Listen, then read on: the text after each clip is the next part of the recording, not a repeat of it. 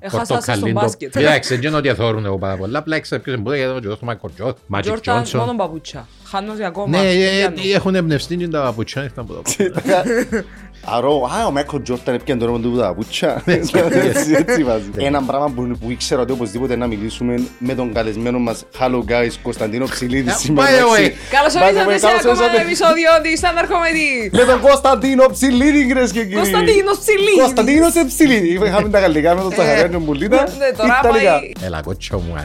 Ξέρεις, το OnlyFans είναι ο μαρξισμός, η μαρξιστική θεωρία σε πράξη. Πολεμά το κεφάλαιο. Ένα μπούτον τη φορά. Οτιδήποτε.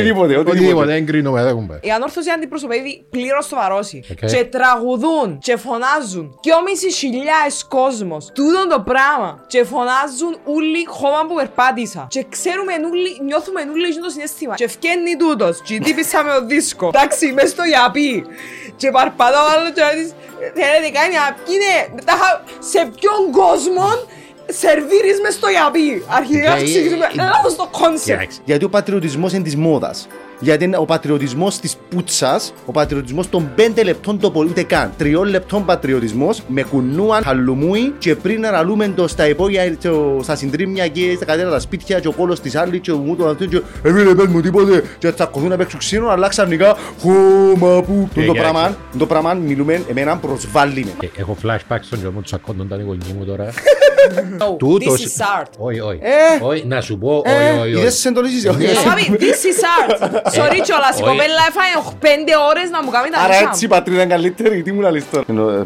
Να μιλήσω λίγο stand-up σε αυτό.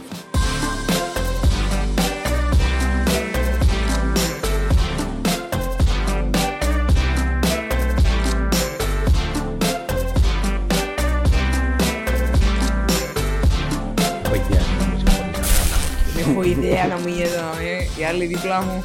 Καλά, μου έφερα. Θα σου αρανάσει με τα γυαλιά όλο το επεισόδιο. Όχι σε όλο το επεισόδιο, θα τα βγάλουμε κάποια στιγμή. Και σε ποια στιγμή έλαβα. Ένα με πιέει από τον κεφάλαιο. Σε με το γυαλί. Γιατί με πιέει από τον κεφάλαιο. Λίγο. Λες, θα το ανεχτώ. Ναι, σήμερα αρκεψά λίγο και θωρώ καλά. Ναι, και ούτε εγώ. Ναι, και πρέπει να πάω στο οφθαλμία του και να κάνω γυαλιά, αλλά έτσι να κάνω γινόντο, ξέρεις, να κάνω τρεντιές που τα είχα, ας πούμε. Τι σκελετούς έχετε, τι, fuck that. Για λίγο το περίπτερο της προσβιοποίησης, ο περίπτερο που το κάνεις έτσι και σπάζει. Εντάξει, μισάδα με για να μπορώ να κάνω και το έτσι. Εμάς να σπάσει πολλά, πάει πολλά το έτσι. Λουρούι, που το χρυσήν καδενούα, εντάξει, για να μην μου πέφτει. Πελάρες που, μοντερνιές και τρεντιές, άγια όλα μπορώ. Κάνε μου λιόν το ύφος και θράτος. Ξέρεις, λαλείς μια μαλακή σε κάπως.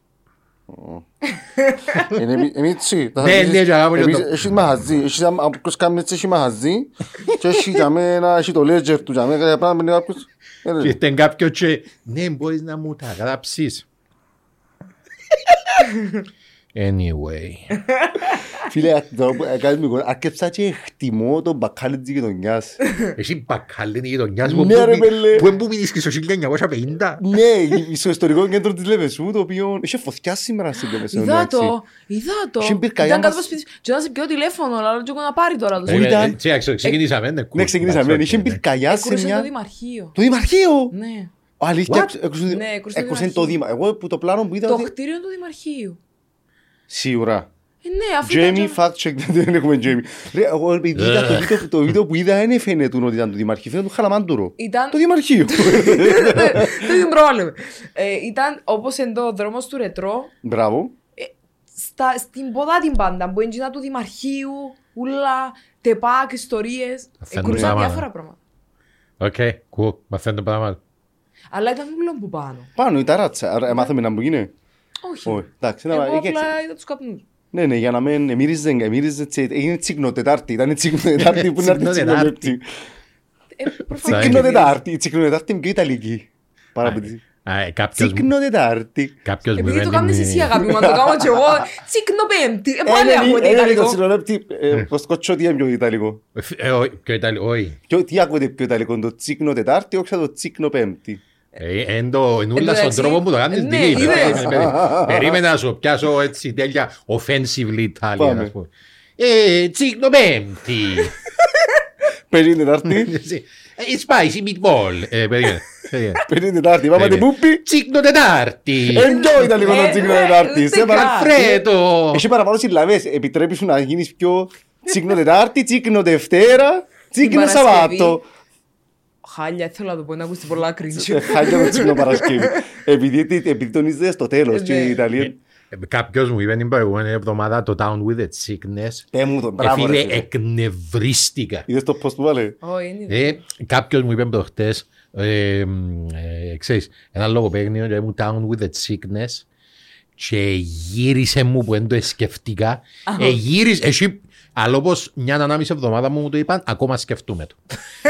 Εγύρισε μου γιατί ήταν το πιο τέλειο διαφημιστικό campaign για την Τσικνοπέμπτη. Δηλαδή, φίλε, ήταν να το κάνω τζίνο και να σηκωστώ αφείο μετά. Όπως το Λάδιν Μπέρτ. Δεν μου κάνω Λάδιν Μπέρτ. Που επαρέτησε όταν στο απόγειο της καριέρας του και μπορώ να πω που δάμε και πάνω, που δάμε και κάτω μόνο κατήφοδος και έφυγε. Θυμούμε το. Πόσο χρονών έφτασε, πρώτα απ' όλα έφτασε στο Λάρι Μπέρτ. Να ξεγήσω μου για μένα. Λοιπόν, το πουλάκι είναι πέτασε. Λοιπόν, ο Λάρι Μπέρτ σε τι χρόνο για να το πέντε του. Ένα θυμούμε πότε το είπε, αλλά θυμούμε ότι έναν που τα πάνω από λαλούσα για ο Λάρι Μπέρτ ήταν ότι επαρέτησε όταν ήταν πας στο απόγειο να πούμε γιατί έσω και μπορώ να πω που δάμε. Ξεκούσε ο Λάρι Μπέρτ. Έπαιζε μπάσκετ στους Boston Celtics. Έχασασαι στο μπάσκετ. Κοιτάξτε, δεν ότι αθώρουν εγώ πάρα πολλά. Απλά εξέπιζε μπούτα γιατί ήταν ο Michael Jordan. Ναι. Magic Johnson. Μόνο παπούτσια. Χάνονται ακόμα. Ναι, έχουν εμπνευστεί και τα παπούτσια. Αρώ, ο Michael Jordan έπιανε το όνομα του παπούτσια. Είχε ολοκλήρη την ταινία τον Ben Affleck με τον Matt Damon. Το νομπονεί Air. Σοβαρά μιλάς δεν το είδες.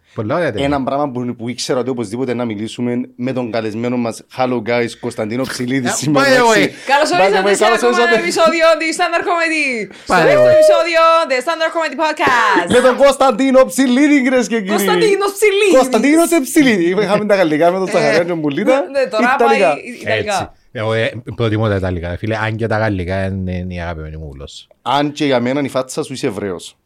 Είσαι η πιο ευρεόφατσα και το που ξέρω. Αραβόφατσα. Όχι ευρεόφατσα, αραβόφατσα.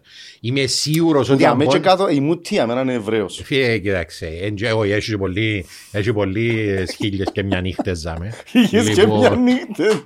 Φίλε, αν πάω να κάνω το 23andMe το τεστ, να τα σπούν, έλα κότσο μου, ξέρεις. Έτσι παπάς να σου πει. Είναι άγκια αυτό για βέβαια σώπου. Είναι άγκια δοκείς λεφτά. Τούτοι οι υπολείποι 23 και έμπονε 23andMe. Αχώμα το σώμα τα μάνα. Α, ναι, είχα ιδέα. Εγώ ήταν παρτούζα, 23 και εγώ. Είναι 23 σώματος. Νομίζω, ναι, ή χωμοσώματα ή δείκτες DNA. Έναν από αθλιό. 23andMe. Νομίζω. Μάλακα, αν είπες κάτι λάθος τώρα να μας περιλάνουν παστά. Φίλε, εντάξει, δεν είμαι επιστήμονας. Νομίζω, λαλό, μπορεί να έχω και λάθος. Τι είσαι όμως συστήθους στον κοινό μου που να πέστε, ξέρει. Φίλε, είμαι podcaster, κωμικός. Και αν και δεν μου αρέσει και να το λαλώ. Και content creator. Wow! Δεν μου αρέσει και τούτο. Προτιμώ να μείνω στο podcaster και κωμικός. Και από τους πρώτους και στα αυτιό. Ναι, και από τους πρώτους. Είναι εμένα, εγώ μπορώ με το Ψυλλίδη, παιδιά. Γι' αυτό δεν βάλα τις καρτούλες. Είναι η αγάπη μου. Να σου πω την πρώτη φορά που ήταν η Μαριλένα. Γιατί θυμούμαι, ήταν στο σκαλί και ως συνήθως. Νομίζω ο Παύλος που μου είπε. Ξέρω ότι η Μιτσά είναι καλή πιενέδης. Και επειδή είδα την άρεσε μου. Και οπότε έλειωσα να πούμε, ξέρεις. Που είμαστε μπόξερ και συζητούμε και ένιωσα την κάπου δεξιά μου, εντάξει, και μάσα τον να κοντέψει, αλλά σκέφτεται τον και δεν μου κάνει το τελεκό. Δεν σκέφτεται. Ήσουν starstruck. Ναι, για όνομα του Θεού. Α, ναι, οκ, ναι. Λοιπόν, και πάω κοντέψει, το και το, άρεσε μου, δεν μου κάνεις. Και γύρισε και μου, ήταν πολλά σημαντικό για μένα το πω, εγώ. Οκ. I guess so. Ναι, και περίμενε μια φορά. Όχι, εν το ότι ας πούμε, ξέρεις, εντός, ποιος είμαι εγώ για να σου πω. Και είπα το του Παύλου και πώς σε ξέρει.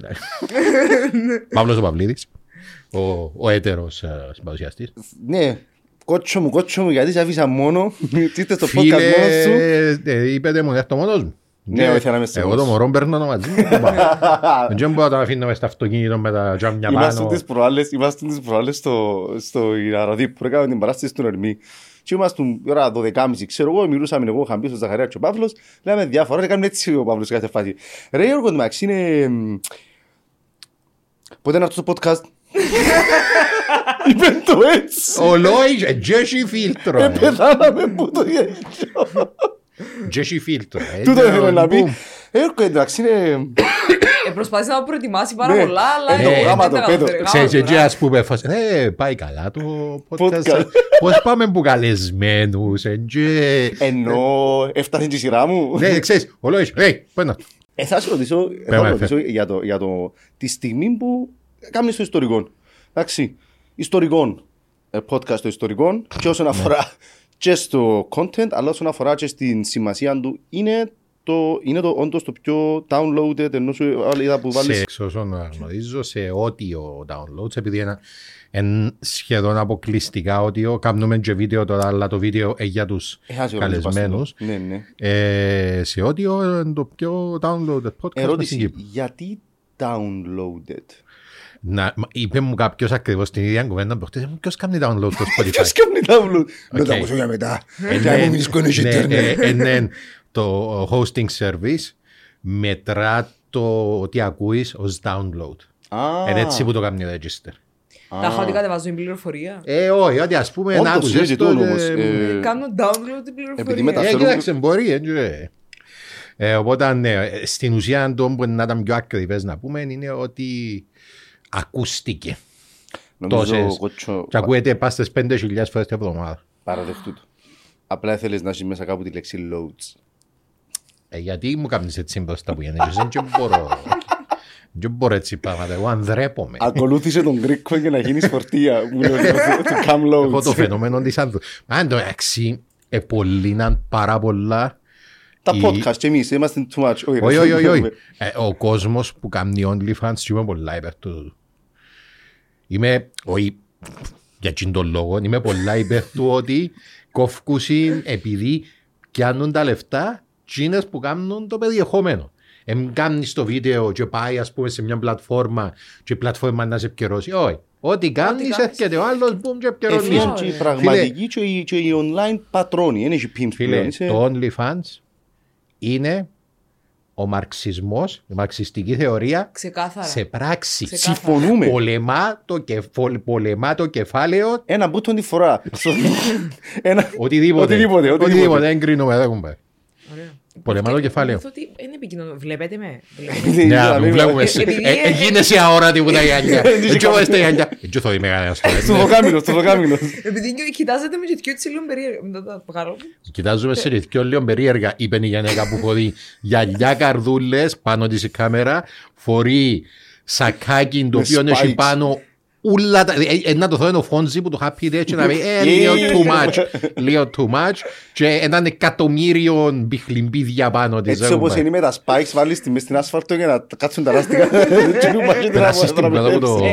Το κορυφαίο μπαγμένες. Ναι, συγγνώμη. Και τα δαχτυλίθια και τα νύσια. Γιατί με θεωρείτε περίεργα, πέτσες. Και η φουστίτσα η τουτού που σαμπούτσε να παρουσιάσει η παιδική παράσταση. Εφαίνεται γάμο η τουτού. Θέλω να τη δείξω όμως πώς θα γίνει. Ακριβώς το πρόβλημα. Νομίζω να σηκωθεί και δείξει να κάνουμε και OnlyFans. Να είσαι το πρώτο. Εντάξει, ευκάλα τα γυαλιά. Άλλοι άνθρωποι. Καλησπέρα σας. Ξαφνικά σας αγαπώ. Το μιλέστρα με τον άλλον άνθρωπο, είναι άλλος άνθρωπος. Έφυγα, τέκωσα το social με ψυχολόγο, εντάξει. Και μιλώ με μια φίλη και στέλνω της, «Ωι ρε, άλλος άνθρωπος». Είπε κανένας ποτέ μετά που social με ψυχολόγο. Γιατί θα πεις ποτέ, δεν είσαι άλλος άνθρωπος. Είσαι ο ίδιος βλάκας που πριν, ξέρω εγώ, απλά... Να νιώσεις καλύτερα. Ναι, αλλά το άλλος... Το ότι αποκαλεί τον αυτόν του βλάκα είναι δείγμα του πώς πάει το session με ψυχολόγο. Γιώργο μου χρησιμοποιείς τον αυτοσαρκασμό ως μέθοδο άμυνας. Άγια όλα, εγώ αφού κάνω καραγιοτζηλίκια. Γιώργο μου, μιλήσαμε για τον Γιώργο μου. Το χιούμορ έξω από την πόρτα. Άφησε την κομμωδία στην πάντα. Θέλεις να πεις ότι ας πούμε πάει τσάμε και σύρνεις τις jokes και ξέρω εγώ. Σε κάποια φάση είναι να πω κάτι. Όχι, δεν εννοώ γενικά. Για τον Γιώργο Μπουλοκάμνης. Το πρώτο, έβαλε μου homework ο ψυχολόγος. Homework. Την πρώτη φορά που πήγα, έβαλε μου homework να γράψω το πρώτο μας session. Γιατί είμαστε χαμένοι, είμαστε φυρμένοι, γελούσαμε. Αλλά ήμουν εγώ σε τη φάση που είχα τα μετά το φεστιβάλ, είχα στον πράγματα που ήθελα να βγάλω μέσα μου και πήγα ήμουν ένα φρενίρες πράγμα που απλά έκανα και πήγαινε από δάπο και ήμουν ένα πράγμα. Ο άνθρωπος θα βγάλουν ένα λεπτό, λέμε αψετσιάρω σε κάποια φάση. Συνέχισε. Και είπε μου να κάνω stand-up την πρώτη μου επίσκεψη στο ψυχολόγο, να κάνω stand-up. Και λέω του, έκατο να ψηθεί λέω μέσα μου έτσι να ξεκουραστείς και λέω του, εν είμαι έτοιμος να το κάνω. Θέλω να ακολουθήσω την πορεία και μετά αυτά το κάνω τούτο. Ξεκινήσαμε από τα one-liners. Ναι. Είναι πολλά περιπλοκό πράγμα. Γιατί όντως πάει πολλά βαθιά και στα διαδικασία ήταν πρωτογνώριοι μου και πουζούν τους ανθρώπους που έλεγα πάντα ρε κότσο τα είχα ότι ψυχολογία, τα είχα εγώ φίλους. Κοίταξε και ο φίλος σου αγαπάσαι. Αλλά ο ψυχολόγος αν έχεις πρόβλημα ξέρει actually να μπορεί να σου πιάσει βοηθήσει. Ακριβώς σαν πω και λέγεις θέλω να πάω σε γιατρόν, έχω φίλο φυσιοθεραπευτή. Ναι, ένα πράγμα. Όχι, είναι καλά πίνω. Αν έχεις φίλο φυσιοθεραπευτή, πάεις. Όχι, εννοείται, ας πούμε. Αν έχω χωρίτητα, ας πούμε, και πάω στο...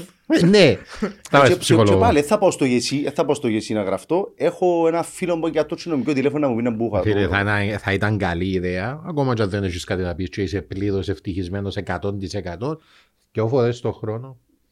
Ναι, ρε. Απιένεις, κόφκεις την κουβεντούα σου και φεύγεις. Τίποτε άλλο. Και είναι όπως τσιόν που λέμε με το ξούρισμα ρε κουμπάρο. Γιατί πηδιάς λεφτά είναι αυτός. Εσύ κάποιος πόση ώρα ανέφαζε για την Τανίσιακόρη. Έλα σε κόψη ψυχοαναλύσουμε τώρα. Πόση ώρα ανέφαζε. Από η ώρα 7. Να ρωτήσουμε το Ψυλλίδη. Επί η ώρα 7 εψές, να ξέρεις το απογεύμα. Μέχρι τι ώρα θεωρείς ότι πας παντεύκα με Τανίσια μου. Εδώ. Έχει και σκουλαρίτσο πάνω τα νησιά. Ξεκίνησες η ώρα 7 το session. 8:30. Ανά μισή ώρα μόνο. Σε μεγάλο, ποιος θα πεις ότι με έκανε η Άι. Όχι, 1 το πρωί. 1 το πρωί. Η ώρα 1 το πρωί να κάνεις σου ανήσια σου για άλλη. Τελειώσεν τα. Η ώρα 1 το πρωί. Σοβαρά όταν να κόψω τα δάχτυλα μου να φύγω και να πέρω τα πρέπει να τα πιάω. Να μπουλαλείς τώρα, για όνομα του Δία και του πατέρα. Αρχικά έφαγε σχεδόν μια ώρα να μου βγάλει τα σκουλαρίτσα, να μου ανοίξει τρύπες για να μου βάλουμε σκουλαρίτσα. Σκουλαρίτσα πας στον Ίσυρο. Σοβαρά, νιώθω ότι η γενέκα που σου το έκανε σε κάποια φάση ευκαιρνε έξω. Είναι δουλειά του και δεν είναι ζωή του, δεν είναι ζωή. Όχι, να σου πω, ήθελε πάρα πολλά να το κάνει. Όχι, είναι το ακριβώς αντίθετο. Είναι ακριβώς αντίθετο. Ας πούμε, όταν θέλω να φύγω, ήταν να κάτσει να το κάμει. Ήταν να δυσκολευτεί λίγο όταν έπαιξε. Εν καλλιτέχνης. Κάμει έτσι πράγματα. Περίμενε, μπορούμε να την κάνουμε plug. Όμως. Όχι. Εντάξει. Έθελει. Όχι, μα έσκουν τα λεφτά. Όχι, έθελω να δείχνω τη δουλειά μου. Για 2 λόγους. Πρώτον, επειδή δεν θέλει. Θέλει να θυαλέγει τις πελάτησες της. Χαλό σας. Ναι. Συγγνώμη, είναι αυτή η υπερπαραγωγή να μην... Δεν θα σας κάνω stand-up. Να διαλέξω εγώ ποιους είναι να κάνω να γελάσω. Και δεύτερον, διότι... Βουραντινοφόρος. Όχι, δεν επιθυμώ καμία άλλη να έχει τα νύχια μου. Που θα τα είσαι anyway. Φίλε. Φίλε, κοίταξε το πρώτο πάντο. Σκέφτομαι να μπει άλλη μέσα. Ας εδώ. Α, είσαι η αρφία που δάμε. Χιτζάρα. Να πας σε κάμω εσένα. Όχι παιδιά. Όχι, που πιστεύω ότι καμιά θα κάνουμε τα δίσια τα δικά μου. Σίγουρα τον πιστεύω με αρελά μου, ναι. Θεωρώ ότι είναι καμιά έτσι. Μα 5 ώρες να κάνουν νύσια μόνο που είναι ένας ψυχοπαθής. Εύθελα να σας χώσω. Τελικά ο ψυχολόγος που λέμε μάλλον... Ναι. Αυτό που κάνουμε σε ψυχανάλυση εδώ. Ότι ιδιάς εγόρασες, όχι εγόρασες, γιατί δεν το εγόρασες καν, αλλά εξασφάλισες μέσα... Περίμενε. Εν την επικαιρώσες για το πράγμα. Όχι. Περίμενε. Πολλά καλά κάνουν να την έχεις γκόμενα ή να τις έκατσες γιατί είναι απαράδεκτο τούτο. Είναι ένα πρόσωπο πολύ αγαπητό σε μένα. Που δεν... Η μάνα σου θα κάθε του 5 ώρες να κατσέσω κάποια ζήτηση. Κάτσα 5 ώρες να σε γεννήσω. Και να πω κάτι. Και η φουστά είναι δική της. Ποιος είναι το Βασίλης. Έπια την που έφευκα. Ένα κότσιφου στο σουάρι. Και κάθεται η άλλη. Ώστε μου κάτσε μην του δώσεις πια μπατσαρούχα. Μα δεν μου παγίδε. Λες να μου μαζί πιώσουν πια μπατσαρούχα και φύγε. Δεν μου παγίδε. Εφάμε κιόλας. Τα είσαι σε κιόλας. Ρε. Σηκιάμε και κράσι. Έχεις το φαινόμενο της ανθρωπίας εσύ. Προσπέρασες σε. Να σου πω, εσύ και να γιορτάζεις το πράγμα είναι ψυχανάλυση γιατί ας πούμε. Όχι, το πράγμα είναι εκμετάλλευσης εργατικής τάξης. Μιλάμε για τον Μάρξ. Αφού είμαστε ο Άνταμ Σμιθ τώρα και παίζει τη μέσα στον τάφον του. Εργατικό δυναμικό έτσι. Λοιπόν, να σου πω γιατί. Για μένα ήταν τελείως το πράγμα που έζησα, διότι. Σίγουρα, 5 ώρες να κάνεις.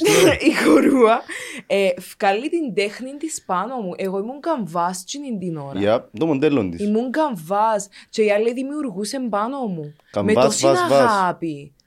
Αντιλαμβάνομαι που τα μαλακίες μπορούμε να πούμε το εαυτό μας για να δικαιολογήσουμε τα δικαιολόγια. Όχι, παιδιά, εγώ απολαμβάνω την πάρα πολλά. Πραγματικά. Εγώ είμαι σίγουρος ότι δεν απολαμβάνω. Και εγώ δεν πήγαινα να μου κάνει μια μούχτη να μεταΐσει θέματα. Και έσκαω και ρούχα της πριν να φύγω. Ήταν να με απολαύσει. Να τα απολαύσω. Δεν μου κι άλλα. Δεν και μου κι άλλα, αλλά λίγα. Είναι έτσι. Για να κάνουμε ένα zoom. Σοβαρά. Η μάνα σου σε αγαπά έτσι. Δεν ξέρω τα σχέσεις να έχεις με την γενέκα. Αγαπάσαι πιο πολλά πουλούς τους ανθρώπους μες στον κόσμο. Ξέρω το. Δηλαδή βάρτη εμπαγγυρίσαμε από κάποιο δάνειο. Δηλαδή δεν έχει να σε αγαπά παραπάνω. Να την αγαπάς με το γάντι. Το σχισμένο που φτιάχνουν τα νύχια έξω έτσι. Δηλαδή σκατά να φάει ο Ράιαν Γκόσλινγκ μες στο The Notebook. Και τα σπίτια ρε κομπάρ. Και ως Καραγιώζης είσαι σου. Να πω και ταινία που βάλει ο άλλος τα κάλαντα με το Boombox, το Love Actually. Το Love Actually, αντί να βαστά Boombox. Όχι το Ferris Bueller Day Off νομίζω. Και όμως πάει στο τέλος και βαστά τον Boombox. Ωραία λέει, το Love Actually που λέω που τα χαλαλούν ότι ας πέναν αν ήταν ογκόμενος ας πούμε. Α, το John που βαστάες κάρτες. Ναι, Gino. Ο Andrew Lincoln που παίζει στο The Walking Dead. Να βοηθήσεις το The Walking Dead. Ωραία, θέλω γιατί ξεκίνησα την κουβέντα μου για σένα ότι που είναι ταινία που ξεκινήσαμε. Μπράβο, τις ταινίες. Ναι, που είναι ταινία γιατί πιστεύω ότι που το stand-up comedy scene είσαι ο άνθρωπος που πρέπει να έχει την πιο ενδιαφέρουσα και δισκογραφία μουσικής, πιστεύω, αλλά και ταινίες, πιστεύω το πράγμα. Έφτασες 10 ταινίες που λέω ότι εγώ δεν έχω ιδέα. Εγώ θέλω πραγματικά να, ας πούμε, να μας λαλείς παιδιά stand-up comedy scene της Κύπρου. Πρέπει να δείτε κάποιες ταινίες. Είσαστε φίλοι μου και ένας και άλλος. Νιώθω πολλά σχήμα μου κάνουν κομπλιμέντα. Νιώθω που δεν ήξερα να συμπεριφερθώ με το. Οπότε να στο καρύσουμε στο μήνυμα. Όμως, ενώ και με ο Σπλάς, ο Φρίξος, ο Μασούρας. Πιστεύω ότι πέμας στις 5 αγαπημένες σου ταινίες. Ναι, θέλω να ξέρω, θα μάθω. Άμα είναι πως 5 αγαπημένες μου ταινίες. Όσες θέλεις πέρα κουμπάρε. Και εντός πολλές δεν μπορώ να σκεφτεί, εγώ μπορώ να σκεφτώ μια. Όχι, δεν μπορώ να ξεχωρίσω κάποια. Δεν μπορώ να ξεχωρίσω κάποια που. Σειρές, ενδεχομένως. Πέμα σκηνοθέτες ενδεχομένως. Σκέφτηκα ότι έναν τόσο συνεφίλ που θα σου πει ταινία να σου πει σκηνοθέτες. Όχι, είσαι pretentious δέκα μαπάτσια. Κοίταξε, εγώ βλέπω ταινίες. Πήγαινε να γάμισε ρε Λανθήμε που εγκατέβηγες τώρα μας πουλήσεις. Ωραία, περίμενε. Αρχίσαι που είχαμε. Ξεκινήσαμε πες ταινίες. Αλλά είπες Λάνθιμο, θέλω να σε ρωτήσω. Poor Things. Ναι, πολλά ωραία. Υπέροχα, ναι. Πολλά ωραία, αλλά κοίταξε, εγώ δεν είμαι λανθιμικός. Ούτε εγώ. Δηλαδή, είδα τις προηγούμενες τις ταινίες Γιώργος, πως λαλεί και Μαστόν. Γιώργος. Ναι, πρόσεξε και είπαν το έτσι. Γιώργος, και γύρισαν του, Γιώργο, because that's the way we addressed a Greek man when we're speaking to him. Διόρθος, ναι, ας πω, άλλος, πόσες φορές πράγματι το είπε. Εν ήμουν πολλά λανθιμικός, αλλά το The Favorite με την Emma Stone και το Poor Things αναδέσαμε, είναι ωραίες ταινίες. Καλά η Emma Stone δεν είναι συγκλονιστική.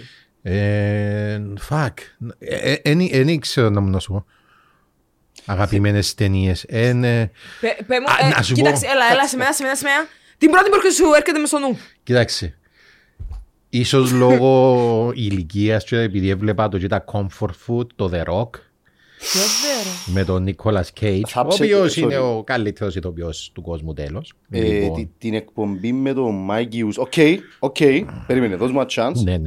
Την εκπομπή που πιάνουν και τον Μπρόσκαρ. Είδες τον Μπρόσκαρ? Φίλε δεν Μπρόσκαρ.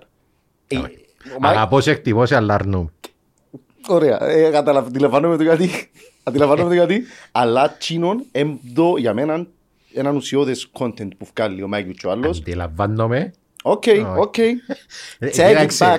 Όχι, έτσι κρίνω, αλλά για μένα δεν υπάρχει περίπτωση να γραφεί να το δω και να μην ανεβεί. The Rock, μαζί σου.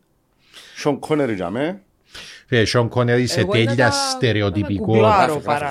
Σε τέλεια στερεοτυπικό. Κοιτάξτε το. Ελά σου πάνε να γράψεις καμιά δεύτερα με Παρασκευή. Φίλε, The Rock. Σας σου κάνει τα νύσια σου, πάρτε The Rock. Φίλε, The Rock είναι... Όχι τον Dwayne Johnson. Όχι τον Dwayne Johnson. The Rock, τι είναι η ταινία του 1996. Ναι, ταινιάρα. Ιδέα δεν έχω, ωραία. Λοιπόν, το The Rock είναι peak Jerry Bruckheimer συνεργασία με Michael Bay. Φίλε, ο Michael Bay πρώτα απ' όλα δεν έχω ιδέα αν δεν έγινε Me Too μέχρι σήμερα. Οκ, για πέ. Φίλε, ο άνθρωπος έκαμε όλη την κοκαίνη του κόσμου. Michael Bay, εμπού το Bay που θέλει το Me Too. Όχι, εγνωστός ο Michael Bay ότι χρησιμοποιεί γενέτζες 100% για να κάνει objectify μες στις ταινίες του. Εντάξει, φίλε, έχει μες το Transformers το 2 νομίζω. Έχει μια σκηνή. Είναι κλασική σκηνή. Όχι. Λοιπόν, έχει μέσα στο Transformers, νομίζω είναι το 2 John Bono, Mark Wahlberg, και έχει έναν τύπο ο οποίος φτιάχνει με την κόρη του, υποτίθεται. Και η κόρη του είναι 17 χρονών. Έχει μια σκηνή η οποία δεν ήταν μέσα στο Director's Cut. Ήταν μέσα στο Theatrical Run, εντάξει, που για ένα λεπτό όχι ο Mark Wahlberg, αλλά και που φτιάχνει με την κόρη του, η οποία κόρη του είναι ανήλικη στην ταινία, έχει μες στο πορτοφόλι του laminated νομοθεσία που εξηγά ότι μπορείς να φκένεις με μια 17χρονη because it's the Romeo and Juliet statue in Amboni και θυκιαβάζει το κίνητο πράγμα και πάει ένα λεπτό και είσαι εσύ Michael έχει λόγω μόνο το πράγμα και μέσα εν τούτος ενέ ο Michael Bay, ναι, δε το. Εγώ ταυτίστηκα. Μπορεί το είδα στο πλάκι μήμα, ρε Λέλα. Ο Michael Bay είναι ο λόρδος. Η γούνα μου του τι σε γαλάζια. Εσύ και τα... Εγώ ασύπιε. Είναι εντελώς ποθιάντρα όπως ο Michael Bay. Δεν κοφτεί τίποτε. Μπράβο, γι' αυτό ήβρα...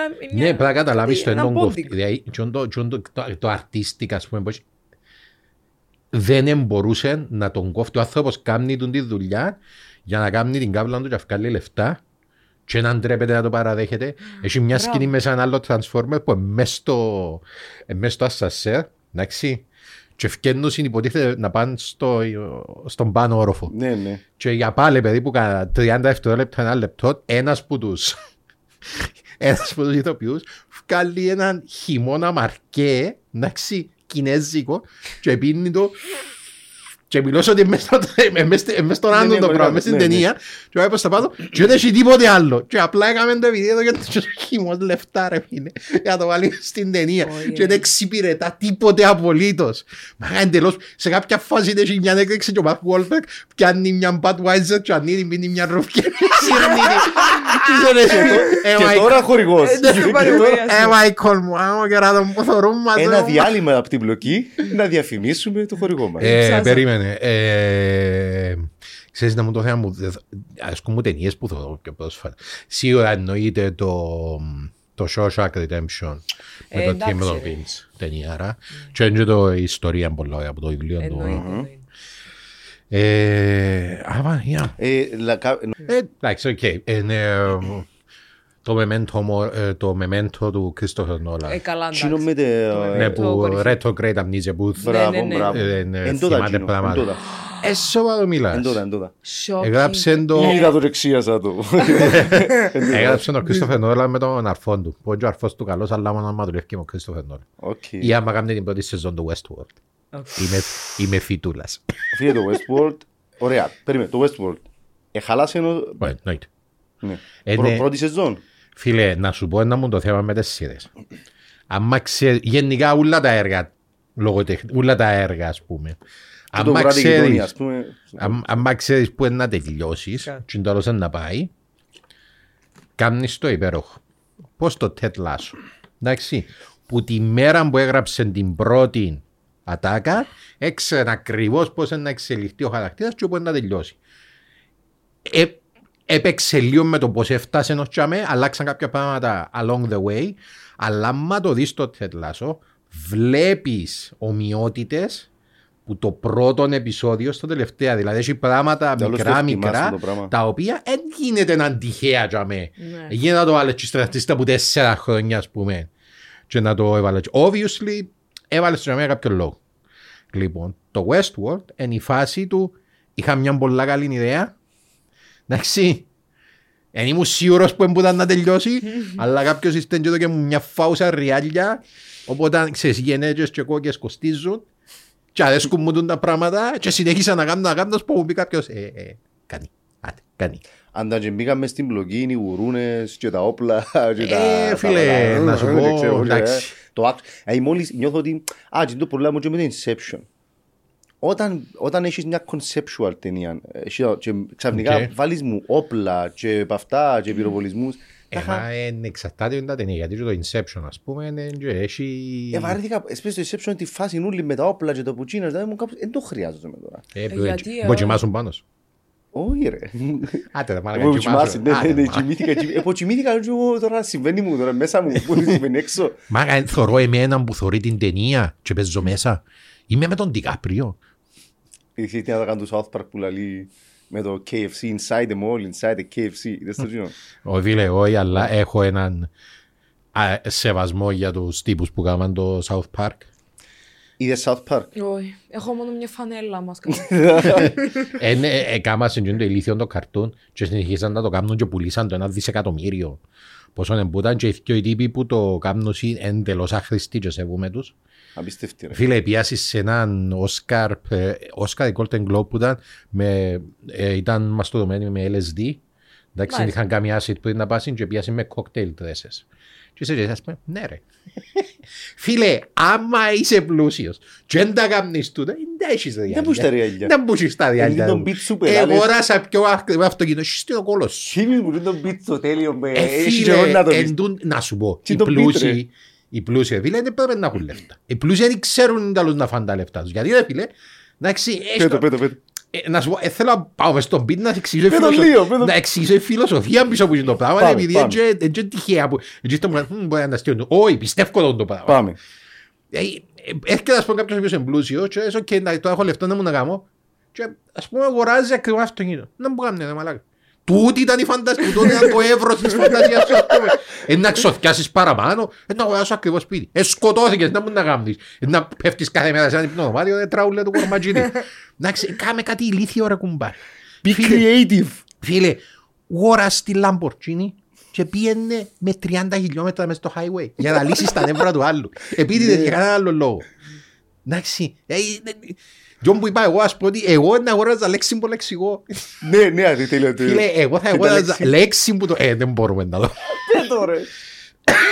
Κάτσε, εγώ θυμούμαι και άλλο punchline. Θυμούμαι punchline που πες να αγοράζα τη Λαμπορκίνη που είμαι πεζίνα και να βάλα μέσα πετρέλαιο. Όχι, όχι.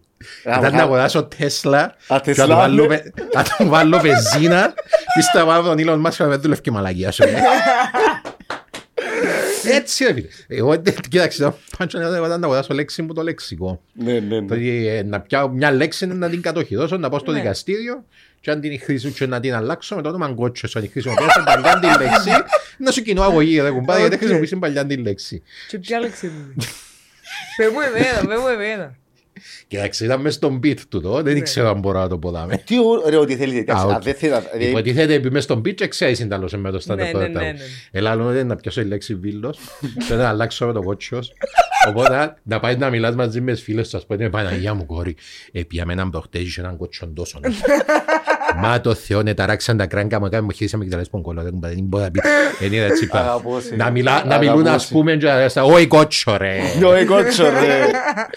Τούτο, ρε φίλε, για μένα του είναι το στάντα. Έπιασες μια σκέψη, εξεκίνησες που μαρξιστική ανάγνωση σχεδόν του πλούτου. Έλα, περίμενε. Ναι, αλλά είχε ότι είσαι εσύ, ρε κουμπάρε, τα λεφτά δεν θα δούμε ποτέ. Τα λεφτά δεν θα δούμε ποτέ. Αν εγώ θεωρούσα τα λεφτά σας, να ήμουν πιο εφευρετικός που σας. Να έκανα τσίνο, κατασκεύασες το σύμπαν της σκέψης και με τσίν το σύμπαν έπιασες το και κάνεις μια άλλη σύμβαση και πάτησες πατσίν τη σύμβαση και πήρες τσίν τη σύμβαση, πήρες τη σπίτι. Εντάξει, τώρα σοβαρά, οκ. Έχει ο άλλος 50-60%. Πολλά πολλά, οκ. Αν έχεις ένα δισεκατομμύριο, εν έχεις τα λεφτά για σένα, δεν είναι κόνσεπτ πλέον που υπάρχει, ας πούμε. Περπατάς και πιάνεις πράγματα και κάποιος βουρά από πίσω σου και πιάνει και κόφτησε, ας πούμε. Εν έχεις κόνσεπτ των λεφτών, λοιπόν. Πες ότι, ας πούμε, έχεις 50-60 δισεκατομμύρια, δεν κουμπά. Γιατί έλυεις προβλήματα? Φίλε, αν είχα τις ιδιάλια, πόσα λεφτά θέλετε να κάνετε έρευνα για τον καρκίνο, 2 δισεκατομμύρια, πιάστε 10.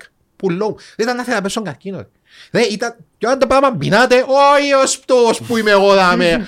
Δάμε πως εγώ τσο δεν πεινά κανένας. Φίλε, θα γίνουν παγκόσμια φιγούρα. Μάκα ήταν να βγάλουν τα κουβελούθια τους κότσο, εντάξει, που την Παταγωνία, εντάξει, που τους Ινουίτ μες στα Ιγκλού, μέχρι τα λασποχόρκα της Ινδίας ήταν να γεννιούνται. Αυκάλω έναν κότσο νομορό να γίνει πετυχημένο, δεν κουμπά. Φίλε, ήταν να έχω αγάλματα παντού. Ήταν να μου ο απόλυτος σωτήρας αθροπότητας. Ο Ιωάννος ο Παπάρας είπε ότι έφερε 44 δισεκατομμύρια αγοράσει το Twitter για να το συμπαθούν οι έτσλοτς οι 15χρονοι, δεν κουμπά. Δεν που κάνεις, ρε. Ελεφτάς που εξέσπασαν το πράγμα. Κύριε Λέησο. Ο Elon Musk πιστεύω εντρελών. Δεν έχουμε ιδέα αν τι είναι ο Elon Musk. Είναι η πρώτη φορά που προκύπτει έτσι άνθρωπος. Προϊόν. Έτσι θήκη. Ναι, προϊόν. Ο Elon Musk είναι καλά. Είδες Μαριλένα και Κωνσταντίνο ότι είχε κάνει μια συνέντευξη με έναν τύπο που του έλεγε ότι με τούτα που κάνεις να αφιούν οι διαφημιστές που το Twitter. Ναι, είπαν το fuck them. Ναι, και σηκώστε γιατί είναι ας φύγουν. Δηλαδή απάντησε ο πιο πλούσιος άνθρωπος του κόσμου, απάντησε στην ερώτηση του αντιλαμβάνεσαι τις συνέπειες των πράξεων σου, παστούν το πράγμα που έχεις εσύ υπευθυνότητα. Και είπαν, και κι άμα είναι δική μου ευθύνη, είναι δική τους. Αφιούν εκείνοι που φταίνουν να γραφτεί στα βιβλία της ιστορίας ότι το Twitter έκλεισε, η δική των άγνωση είναι ότι έκλεισε το Twitter επειδή έφυγαν οι διαφημιστές. Άρα, τούτη είναι η δική του αναγνώριση. Η πραγματικότητα. Κάτσε, πριν πάμε στην πραγματικότητα, να κάνουμε να defend το statement του. Το statement ήταν μόνο ότι να μείνει στην ιστορία ότι ναι, το Twitter έκλεισε επειδή έφυγαν οι διαφημιστές. Άρα, οι διαφημιστές, θέλει να σου πει Τζίνος, έχουν έναν modus operandi, ας το πούμε, έχουν πράγματα που πρέπει να λέγονται, που πρέπει να δεν λέγονται, λογοκρισία, και επειδή εγώ δεν επιβεβαίωσα τη λογοκρισία που θέλουν να έχουν και είμαι πιο φιλελεύθερο και εκφράζομαι, γι' αυτόν εφίαν, τούτη είναι ανάγνωση που σου είδε ο Μάσκ, ότι εφίαν οι διαφημιστές επειδή εγώ εκφράζομαι ελεύθερα. Είναι τούτο που θέλει να μας πει. Τούτο μπορεί να ήθελε να πει, αλλά ως συνήθως ψέμα, γιατί είναι γνωστός ψεύτης. Λοιπόν, και δεύτερον, εντρομακτικό το πόσο κοντά σου έφτασε το πράγμα και δεν ξέρεις να μου παίζει. Δεν ξέρεις όχι επειδή είσαι ψυχωτικός, εντάξει, και έχεις actual ζωή, ας πούμε, και κάθεσαι. Ο λόγος που τους είπεν τζαμέ, που ξεκίνησε η συζήτηση με το φεύγουν οι διαφημιστές, δεν ήταν τυχαίος. Ο λόγος ήταν ότι το Media Matters, που είναι watchdog, MGO που παρακολουθά, ας πούμε, τα μέσα, έκαμε καταγγελία ότι αυξήθηκε κατακόρυφα ο αριθμός των post με ναζιστικό και φασιστικό περιεχόμενο. Εντάξει. Λοιπόν, και έκανε screenshots που εφαίνεται, ας πούμε, ξέρεις, το tweet της Disney και ακριβώς που κάτω η ιστοσελίδα η οποία προωθούσε. Παρέπεμπες σε ναζιστικά. Ναι, προωθούσε, ας πούμε, προξένια. Εγγυημένα προξένια με άσπρο, με λευκόν, ο οποίος είχε άρια χαρακτηριστικά. Άρια φημίσει. Ναι, και σίγουρα είχε καμιά σχέση με μαύρους, άρα χρησιμοποίησαν άλλη λέξη όμως για εκείνο. Και διάφορες έτσι διαφημίσεις. Και κάλανουν το πράγμα και αντέδρασαν εκείνος και είπαν ότι όχι, είναι επειδή είναι ο αλγόριθμος σας εσάς και εκπαιδεύσετε τον έτσι για να βρίσκει τις διαφημίσεις. Και δοκιμάσαν το, ας πούμε, με παρθένων αλγοριθμών και ανακαλύψαν ότι όχι, το content μας εμάς, αν πιένει στον κόσμο, actually πέφτει δίπλα από τις διαφημίσεις και δίπλα από το περιεχόμενο. Α, μπράβο, ναι, θυμηθήκα. Οπότε αν έρχεται ο άλλος και να είσαι κουμπάρε, έτσι διώσαι εγώ λεφτά για να είμαι δίπλα που τον Ναζί, που τον άλλον που κάνει προξένια με το ναζιστικό γραφείο, ο Χίτλερ σας, κουμπάρε. το λευκό μπουλί. Και σηκωστήκαν έφυγαν τζίπεν ο άλλος, αφίουν, ασφίουν, fuck them. Ναι, για τούτο μου το είπε. Οπότε είναι απλά επειδή. Και by the way, αν ήταν τα accounts τα οποία διαφωνούν μαζί του κάνουν τους κριτική, και το τελευταίο που έκαμε κριτική ήταν της γυναίκας του Ναβάλνι, του Αλεξάνδρου Ναβάλνι, του Ρώσου, που ήταν η αντιπολίτευση ενάντια στον Πούτιν και έφεραν τον Πούτιν μέσα σε μια φυλακή και πέθανε από το χτες, και πήγαινε η γυναίκα του και είπε ότι εγώ θα συνεχίζω να αγωνίζομαι για την ελεύθερη Ρωσία, και το Twitter κατέβασε το account της. Και είστε που αν κραξιμόν ξαφκάλαν το πάνω, αλλά και επίσης εγνωστός για το ότι οι accounts που διαφωνούν μαζί του βαδώνει. Πάμε κάπου άλλο μας και συζήτω για μας και να συμπάθω. Νομίζω πίσα κλάθος γενικά. Γενικά. Βλέπω σε να τρώεις cancel που το έλεγε ο Μάσκ. Όχι, δεν είμαι πλέον πας στο Twitter. Εφιές. Να σου πω, έχω το account για μένα, αλλά δεν κάνω. Αντιμετωπίζεις τους από κοινή έξω. Hey, what's up. Πλέον είμαι μόνο μέσα στις γειτονιές. Ψάχνει τα πολλά όμως ο κότσος. Ναι, εγώ επαλάβωσα. Ναι, αλλά είμαι καλά. Αρέσκει μου. Ναι, τούτο, ναι. Θέλεις να κάνουμε παραπάνω παρέα. Όχι, θέλεις να κάνεις παραπάνω παρέα. Μαζί μου για να κάνεις τα πράγματα. Εγώ θέλω να πω τον κότσο μες στην παρέα. Πραγματικά. Και να μου ανταλεί, αν του λαλώ ρε παιδί, τι εβδομάδα, τι εθιάβασες. Τι εθιάβασες. Εν έχω enough κότσο μες στη ζωή μου. Έχω έναν κότσον τόσο μέσα στη ζωή μου. Θέλω έναν κότσον τόσο. Κοίταξε, να σου πω, το obsession ξεκίνησε νομίζω πριν 5 χρόνια. Ήβρες το outlet όμως και εκφράζεις το μέσα από το ιστορικό και μέσα από τα πράγματα που κάνεις. Δεν έχω κάποιο outlet για να εκφράζομαι για τα πράγματα. Έχω μια απορία, πολλά βασική. Με τη γυναίκα σου. Ανέχεται με. Όχι, είναι άλλη ερώτηση. Τούτη ήταν η δεύτερη, δεν θα απαντηθεί. Μπαίνεις ας πούμε σπίτι. Οκ. Βγάλεις τα παπούτσια σου. Ναι. Πάεις, κάνεις μπάνιο. Οκ, προχωρούμε. Έτσι είναι, κάθε πας στον καναπέ. Και πάεις και κάθεσαι μετά από μια τεράστια μέρα που έχεις να της μιλήσεις και αρέστης. Λοιπόν, άκου να δεις να πηγαίνει με τον Μάσκ. Άκου να δεις να πηγαίνει με τον Μάσκ. Κοιτάξτε, είναι έτσι ακριβώς.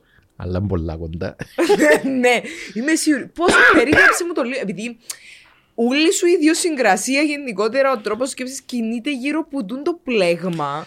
Κοίταξε, η αλήθεια είναι επειδή τρώει πολύ χρόνο από τη ζωή μου. Δηλαδή, νομίζω ότι είμαι ο μοναδικός άνθρωπος μέσα στην Κύπρο που παρακολουθά τον. Δηλαδή, ξέρεις, κάθε μέρα που γράφω για το podcast και κάνω πράγματα. Αν είσαι και την ώρα, αν είσαι και αμέ την ώρα που το κάνω, έχει έναν 85% chance να παίζει η εκπομπή του Alex Jones Plus, ας πούμε. Ξέρεις. Ενίσαι, ούτε σε καλά. Ξέρω το. Μαλά κάνεις τον Alex Jones και μιλά. Ναι ρε. Σαν πω και βάλεις το Θεμιστοκλέους, ξέρεις το. Ναι, αλλά στο πολλά χειρότερο. Ναι, ακούεις Θεμιστοκλέους. Στο πιο μεθυσμένο κυρίως. Ναι, εν τούτο να σου πω και... Ξέρεις, έχω την εκπομπή του και παίζει συνήθως. Δηλαδή, 2 φορές την εβδομάδα άνετα. Καταλαβαίνω όμως γιατί το κάνεις. Επειδή δεν είμαι καλά. Ναι, εγώ περίμενω. Εγώ θεωρώ το πράγμα που κάνεις διατηράς. Βλέπω κάτι. Αρέσει και μου προσπαθείς να πεις λογική. Πέμω ότι γιατί λαλώ παρακάτω. Ωραία φίλε, εγώ κάνω και κάτι παρόμοιο. Θεωρώ ότι, ας πούμε, πολλές φορές που βλέπω content στο TikTok με το οποίο διαφωνώ κάργα, βλέπω βίντεο με τα οποία διαφωνώ. Γιατί θέλω να διατηρώ το grip μου στο reality. Για να ξέρω τι υπάρχει εκεί έξω. Πολλές φορές να πάρω από κάποιου φίλου μου κάτι που άκουσα, το οποίο είναι που σε κοφτεί. Δεν με κοφτεί. Υπάρχει. Εντζαμέ. Υφίσταται. Ναι, και ο κόσμος θωρεί και χειροκροτά. Ας πούμε, το βίντεο που έκανα share τις προάλλες με την Αμόχωστον και το. Θέλετε κάτι. Συγγνώμη, να το περιγράψω. Ναι. Να το περιγράψω. Συγγνώμη, πάθα σοκ. Θέλω να μιλήσω για τον το πράγμα. Εγώ θέλω να ακούσω τώρα. Να σας πω κάτι, όταν το είδα πρώτη φορά, νόμιζα εγώ, είναι τα χιούμορ εσύ ο πελός.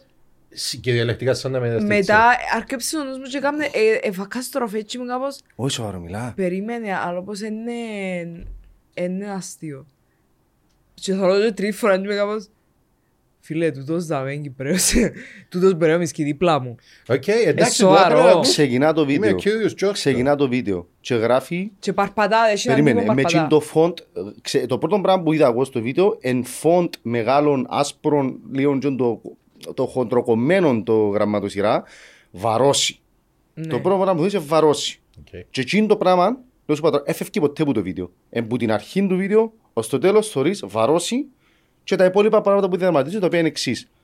Ένα χαλαμαντούρο Ναι. Ο εγκέφαλος αμέσως σκέφτεται, α, είμαστε κάπου στο Βαρώσι. Εντάξει,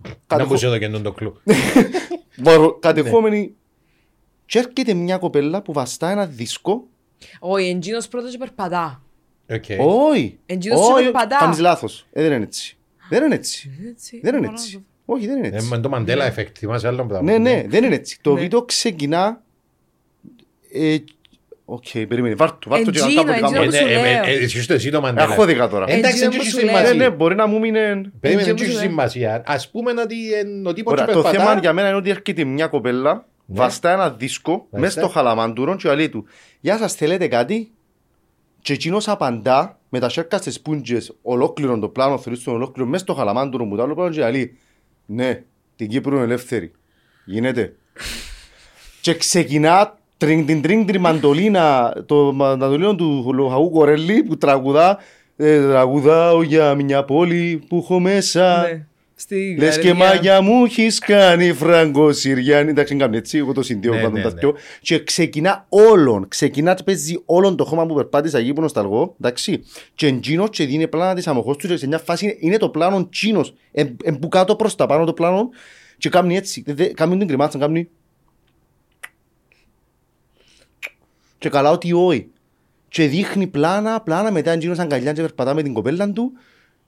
Και τούτος άνθρωπος τώρα ένιωσε ότι με δουν το βίντεο έκαμε έναν κατηγορό, έκαμε μια κατάθεση, ευκάλε τον πόνο του, εξέφρασε ωραία και εντέχνος και ξέρω εγώ τον πόνο του και εγώ θωρώ το και θέλω σηκώνω τις κελές μου ότι ο άνθρωπος τώρα δεν ξέρει που του πάντα τέσσερα τόσο αφορά το οτιδήποτε. Πάστο είναι το θέμα. Κατέβηκε το βίντεο. Μα καλά έκαμε και κατέβηκε. Κατέβασαν το, δεν ξέρω να το βρίσκω. Και που κάτω να του γράφουν, όχι καλά έκαμε, ενώ σου καλά έκαμε για λόγου, γιατί θεωρώ ότι ο άνθρωπος, πώς που ήμουν εμένα ότι εκτίθεμε για το βίντεο μητρική γλώσσα, πιστεύω ο άνθρωπος μπορεί να μην καταλαβαίνει να μπουκάμε, δεν ξέρω, δεν καταλάβαινε τι έκανε. Αλλά πολλά περίπου. Εάν το έκαμε με σκοπό να προκαλέσει και να πιάσει αντίδραση από τον αλγόριθμο, μπράβο του. Κατάφερε του. Respect. Ναι, αν φίλε, το έκαμε επειδή το ένιωθε πατριωτικά, φίλε, ξέρεις κάτι, θα σου πω μπράβο του, αλλά οκ. Φίλε, καταλάβω ένα που θέλεις να πεις. Καταλάβω, αλλά από την άλλη... Αν το πούμε απλά λόγια και με πόνο, γιατί πονείμαι και εμένα. Θέλω να πω ότι νιώθω ότι μέσα στον τόπο εκαρποθήκαν το δικαίωμα του πόνου κάποιοι αμόρφωτοι ανθρώποι που τους υπεραγαπώ και αγαπούμε και νέοι όλους τους άνθρωπους, αλλά ρε παιδιά, ρε φίλε, είναι αισθητική. Εκαρποθήκαν την έννοια του πόνου για την πατρίδα. Κάποιοι άνθρωποι δεν με αφήνουν εμένα να πονήσω για την πατρίδα μου, γιατί πονούν και είναι με τέτοιον τρόπο που λαλώ και εγώ. Να με βάλεις δίπλα, όπως αρέσει ο Elon Musk, να με βάλεις δίπλα από τούτους. Δεν θέλω να με δίπλα από τούτους. Αλλά εγώ πονώ πάλι. Γιατί και εμένα πονείμαι. Αλλά πώς να με πονήσει εμένα, αν εσύ λαλείς πονώ έτσι και λέω σου μπράβο. Φίλε, καταλάβω, αλλά από την άλλη, εάν ο ίδιος ήθελε να εκφραστεί έτσι.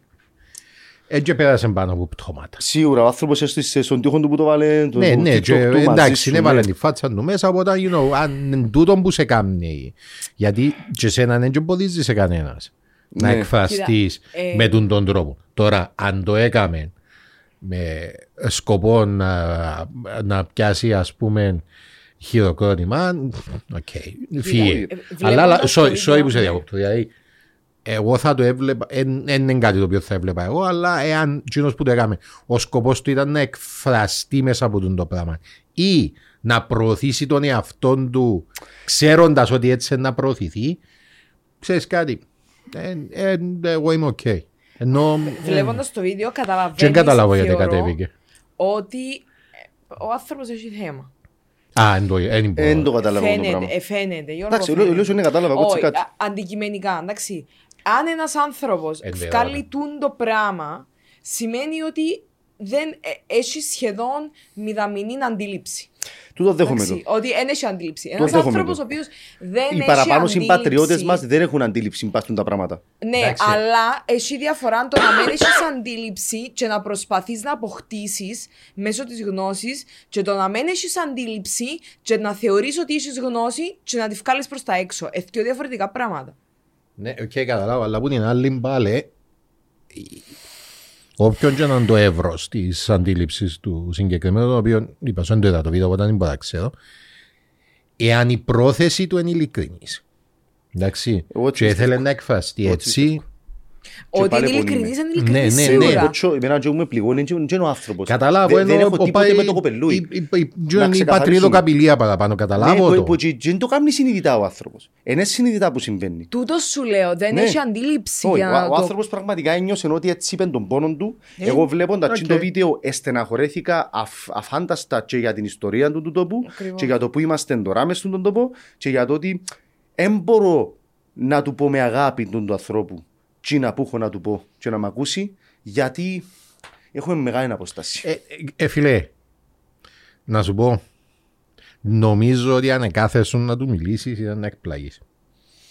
Νομίζω ότι ανεκάθεσουν έναν τόπο μαζί και να μιλήσετε ήταν να εκπλαγείς. Αρέσκει με τον που λέεις. Γιατί λαλός σου. Και έχεις τώρα στην κομμωδία σου το πράγμα. Ναι, εάν η πρόθεση του άλλου, εάν η πρόθεση εν καλή, εάν αντιλαμβάνεται ότι έτσι κάνει καλό, μπορεί να συνεννοηθείς με κάποιον. Μπορεί να συνεννοηθείς με κάποιον ο οποίος είναι κακός άνθρωπος. Αλλά ναι, εάν η πρόθεση του άλλου είναι καλή και έτσι εκφράζεται και έτσι αντιλαμβάνεται την αγάπη προς την πατρίδα, εγώ λάλλος ανεκάθεσαι να μιλείς μαζί του, νομίζω να εκπλαγείς. Έχω το στα story μου. Εκατέβηκε το βίντεο. Ναι, αλλά έχω κάνει το εγώ share. Ναι, υπάρχει γιατί στο story με εμένα. Τα archives που είναι. Έβρε μου το archives. Δεν καταλάβω γιατί να κατέβει το βίντεο. Όχι, ούτε εγώ καταλαβαίνω γιατί να κατέβει το βίντεο. Κοίταξε, αν είχε πολύ αρνητική αντίδραση. Δεν είχε αρνητική αντίδραση. Φίλε, που κάτω γράφαν του ωραία λόγια του ανθρώπου. Λέαν του μπράβο, ωραία λόγια. Ενώ κόσμος. Πώς το λέμε, είναι. Εντάξει. Άγγιξε κόσμος. Φίλε, καταλάβω το. Κοίταξε, καταλάβω το. Σο για μένα η πρόθεση εν. Εν όλα τα λεφτά, σχέτως του αποτελέσματος. Κοίταξε, το αποτέλεσμα μετρά. Αν είπε μου, Τζας φίλο ρε φίλε, ο άνθρωπος με σκηνοθέτης ένι, με performer ένι. Ναι, πρέπει να το λάβει και τούτον υπόψη, ότι έντυχε τις δικές σου γνώσεις. Ναι. Οπότε έκαμε εκείνο που νομίζει ότι είναι το καλύτερο. Δεν μπορείς να φταίξεις. Σαν να είμαστε σε ένα open mic και έρχεται κάποιος με δουλευμένον υλικό, θεωρείς τον ότι δούλεψε. Και τα αστεία του είναι καλά. Δεν μπορείς να πεις ότι. Εγώ πιστεύω ότι δεν μπορείς να το πεις εξής. Με μαλακίες που έκαμες και δεν είσαι καλός, γιατί ο άλλος. Διαγράψε το account. Διαγράψε το account. Στο TikTok. Ωραία, στο Instagram. Ναι, έτο. Αλλά. Έτο, ναι, δυνάμωσε το. Δεν έδειξε γίνεται. Δια το δει. Είμαι περίεργο να το δω. Είναι το κότσος τώρα. Έχει δείξει. Α, το δει. Βάρ' του τη φωνή. Οκ. Έχει φωνή. Ελλάδα. Εντάξει, αν είναι κόφκουμε το τη φάση που το θωρίζει. Οκ. Μπορώ να κάνουμε cut. Αφού είναι η φωνή, δεν το πω θωρίζει. Προσπαθώ το... Φερετάρ. Sorry.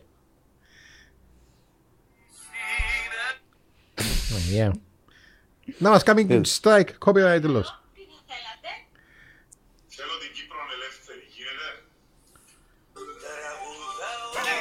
Είναι το πρώτο που με σκοτώνει εμένα.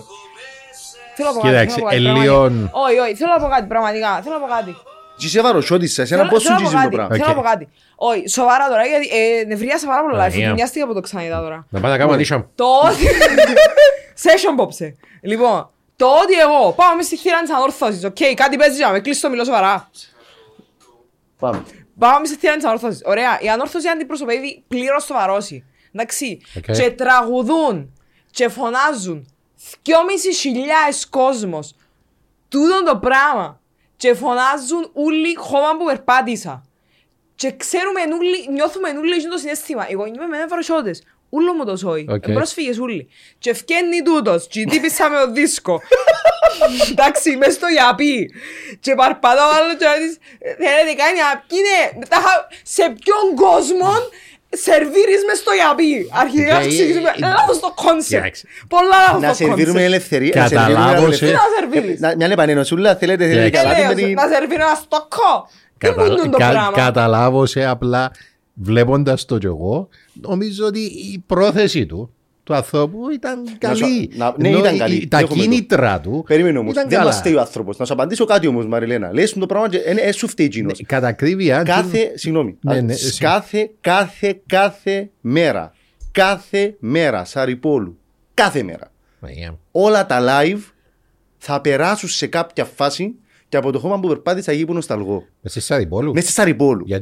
Γιατί ο πατριωτισμός είναι της μόδας. Γιατί ο πατριωτισμός της πούτσας, ο πατριωτισμός των 5 λεπτών το πολύ, ούτε καν 3 λεπτών πατριωτισμός με κουνούαν χαλουμούι και πριν να ραλούμε το στα υπόγεια, στα συντρίμια και στα κατέρα τα σπίτια και ο κόλος της άλλης και ο μου το αυτοί και εμείς πες μου τίποτε και τσακωθούν να παίξουν ξύνο αλλά ξαφνικά χώμα που...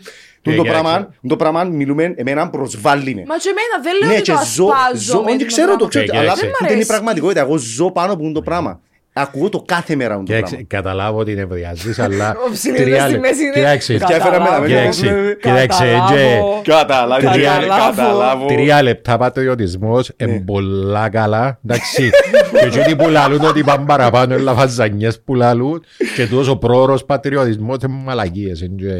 Ναι, αλλά συγγνώμη, έχει χώρο ο πατριωτισμός, συγγνώμη, έχει χώρο μες στην νυχτερινή διασκέδαση. Γίνεται να μετατρέψαμε την νυχτερινή διασκέδαση σε να ρίξουμε και μια πατρίδα για να νιώσουμε ωραίοι και καλοί και Κύπρο, ρε.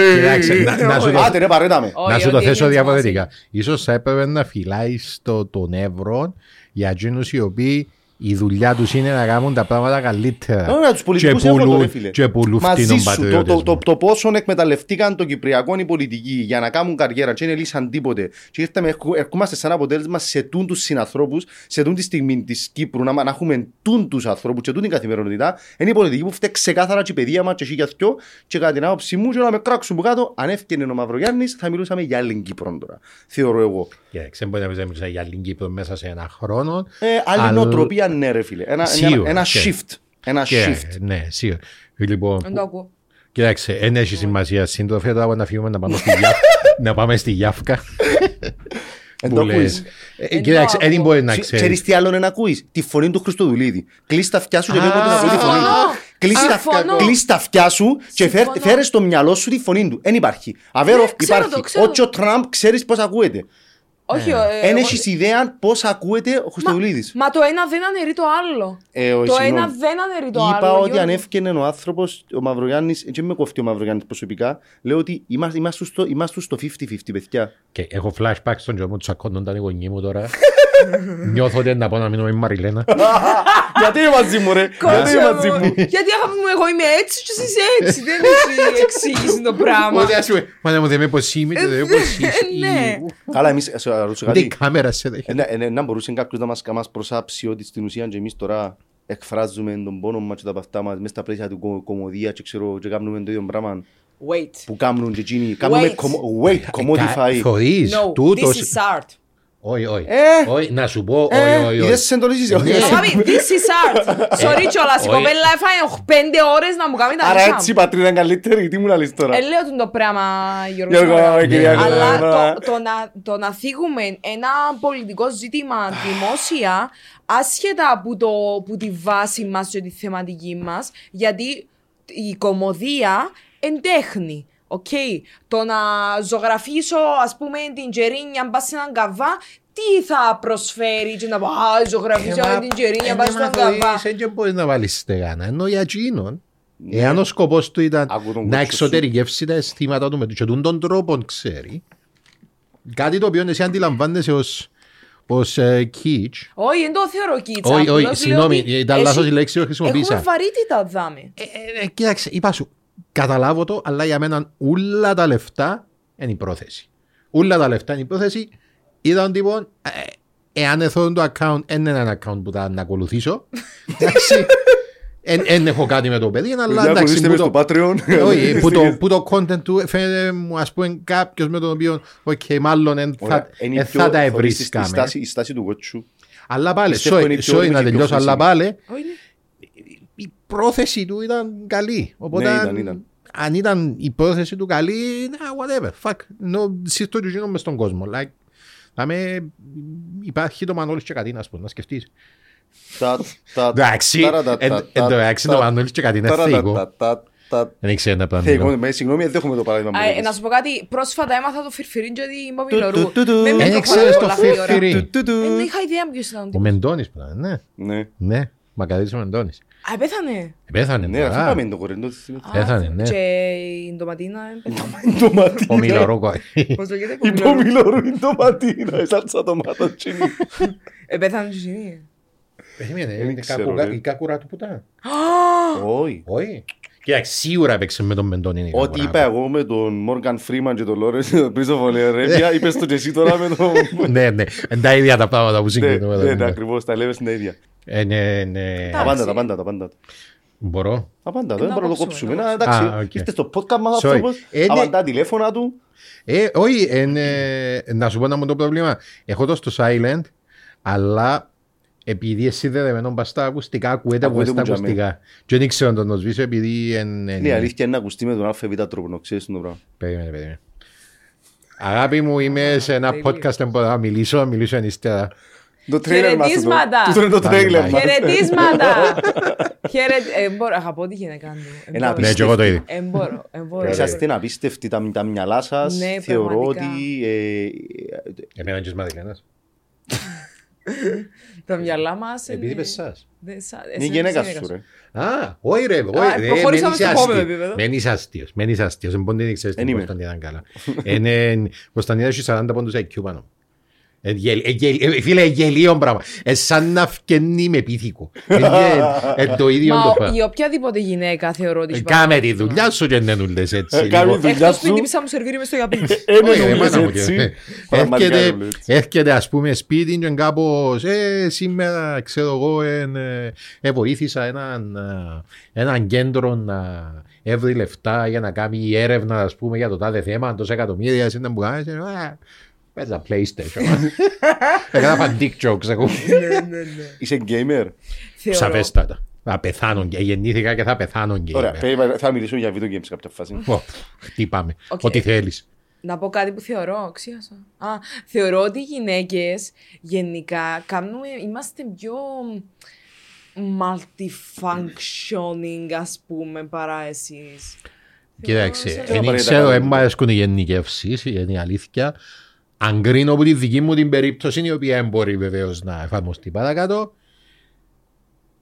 η γυναίκα μου μπορεί να κάνει πολλά πράγματα. Εγώ μπορώ κυριολεκτικά να κάνω έναν και άμα μου δόκει δυο αλληλοσυγκρόμενες οδηγίες, κάνει glitch στο Matrix. Και θέλω να καταλήξουμε σε μια βασική συζήτηση. Για να σου πω εντάλλως έγινε το πράγμα, σου διακόπτωση, καθαρίζαμε προχτές και θυμούμε, λαλή μου, άλλαξε τη σακούλα μες στον καλάθο και πήγαινα να την αλλάξω και σαν πήγαινα λαλή μου και βγάλε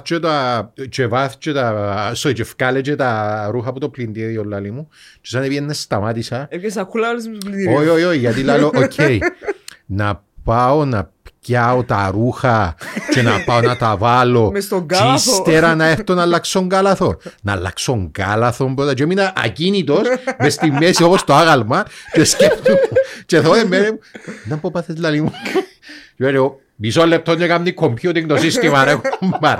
Πας τα ξερεπά υπολογίσουμε έναν που γίνεται. Και κάπως και τον άντρα μου. Πας να κάνει πιο δουλειές και πρέπει να κάνει παύση. Και απλά εν τύπου είναι χρήση επεξεργασίας στο πράγμα. Ο αριθμός των φορών που έρχεται, επειδή ξέρεις εγώ τα ακουστικά μέσα στο σπίτι και γελώ με κάτι και μπορεί να έρθει ας πούμε ξέρεις και πρέπει να γελάς και πω κάτι εντελώς ηλίθιο και αν κάπως. Να μπορώ να κάνω βέβαια. Ναι, ας πούμε, ξέρεις, κοιτών το αρκευκή σκέφτεσαι θεία όλε. Σαν να και... Δεν έπρεπε να μαντρευτώ. Πολλά αργά όμως. Ναι, ξέρεις, είναι η φάση του, τώρα αν τον σκοτώσω. Να καταφέρω να το χώσω ή να το γυρέψει κανένας. Και θέλω να καταλήξουμε στη συζήτηση του Ψυλλίδη. Ωραία. Που για να κάνει έναν πράγμα... Πρέπει να του το πεις. Απαναγιά μου έσαι φέρα πράγματα πάλι. Μπράβο και καταλήγουμε στο ότι είπα του Ψυλλίδη νομίζω αρχές του Δεκέμβρη ήταν να μου φέρει κάτι πράγματα. Οκ. Actually τα πράγματα είπα του τα αρχές του Δεκέμβρη που ήταν πράγματα του Νιόβρη. Ναι. So πράγματα του Νιόβρη εφεβράρισε μου τα φέρνει ακόμα. Okay. Και πρέπει να του. Πόσα μηνύματα σου έστειλα. Περιπτώντα από τα μηνύματα μιλούμε. Σε όλα τα. Είσαι ο Χάι τι κάνεις, Χάι τι κάνεις, Χάι τι κάνεις. Χρόνια πολλά. Γεια σου, όμορφε. Μιλώ μόνη μου. Ναι, αλλά πρέπει να το. Μόνο ψες μου απάντησε. Πρέπει να το διευκρινίσουμε όμως ότι. Έτσι άδικα ή τυχαία που το κάποιον το πράγμα. Δεν τελείω, εντάξει. Τα μπλε είμαι εγώ. Ανόρθωση, Χόμπερ, πάντησα και εκεί πέρα.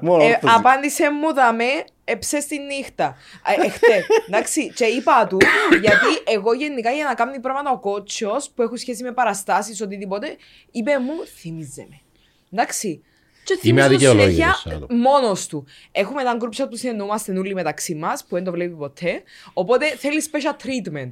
Εντάξει, θέλει. Και στέλνω του. Αξίζει του. Επού το 17 που κάνεις το pub fiction. Κότσο μου, αύριο έχουμε γύρισμα η ώρα 5.30.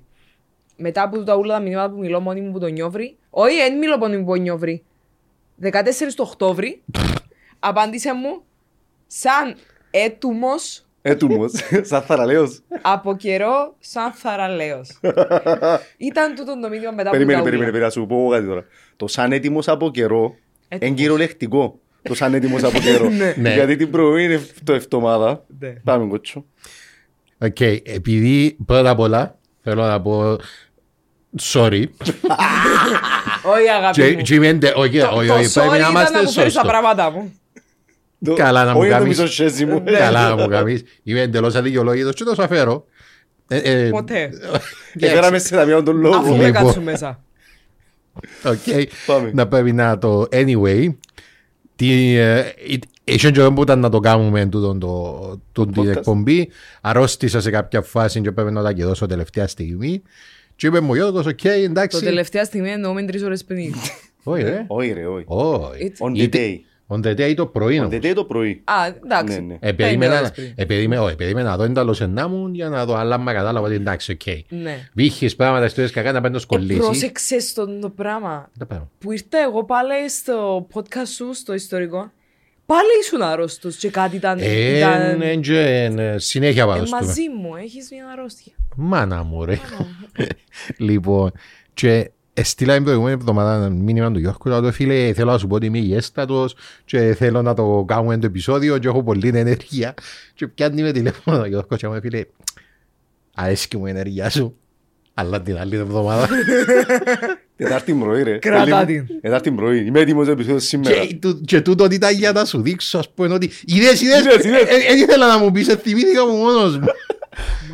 Ως πέρα το στείλε πράστα σταμάτησε μόνος του μες στο σπίτι και λέει λοιπόν πρέπει να βγάλω τα ρούχα από πλυντήριο και να στείλω μήνυμα του Γιώργου. Φίλε, ένιωθα και καλά. Στέλνω μήνυμα του πλυντήριου και βγάλω τα ρούχα από Γιώργου. Ένιωθα και καλά, εδώ κάνω και συγχαρητήρια του αυτού. Άμα δεν κότσο, είδες να μου κάνεις άμα θέλεις. Είδες να μου κάνεις άμα θέλεις. Κότσο, θέλεις να ξεκινήσεις να κάνεις solo show.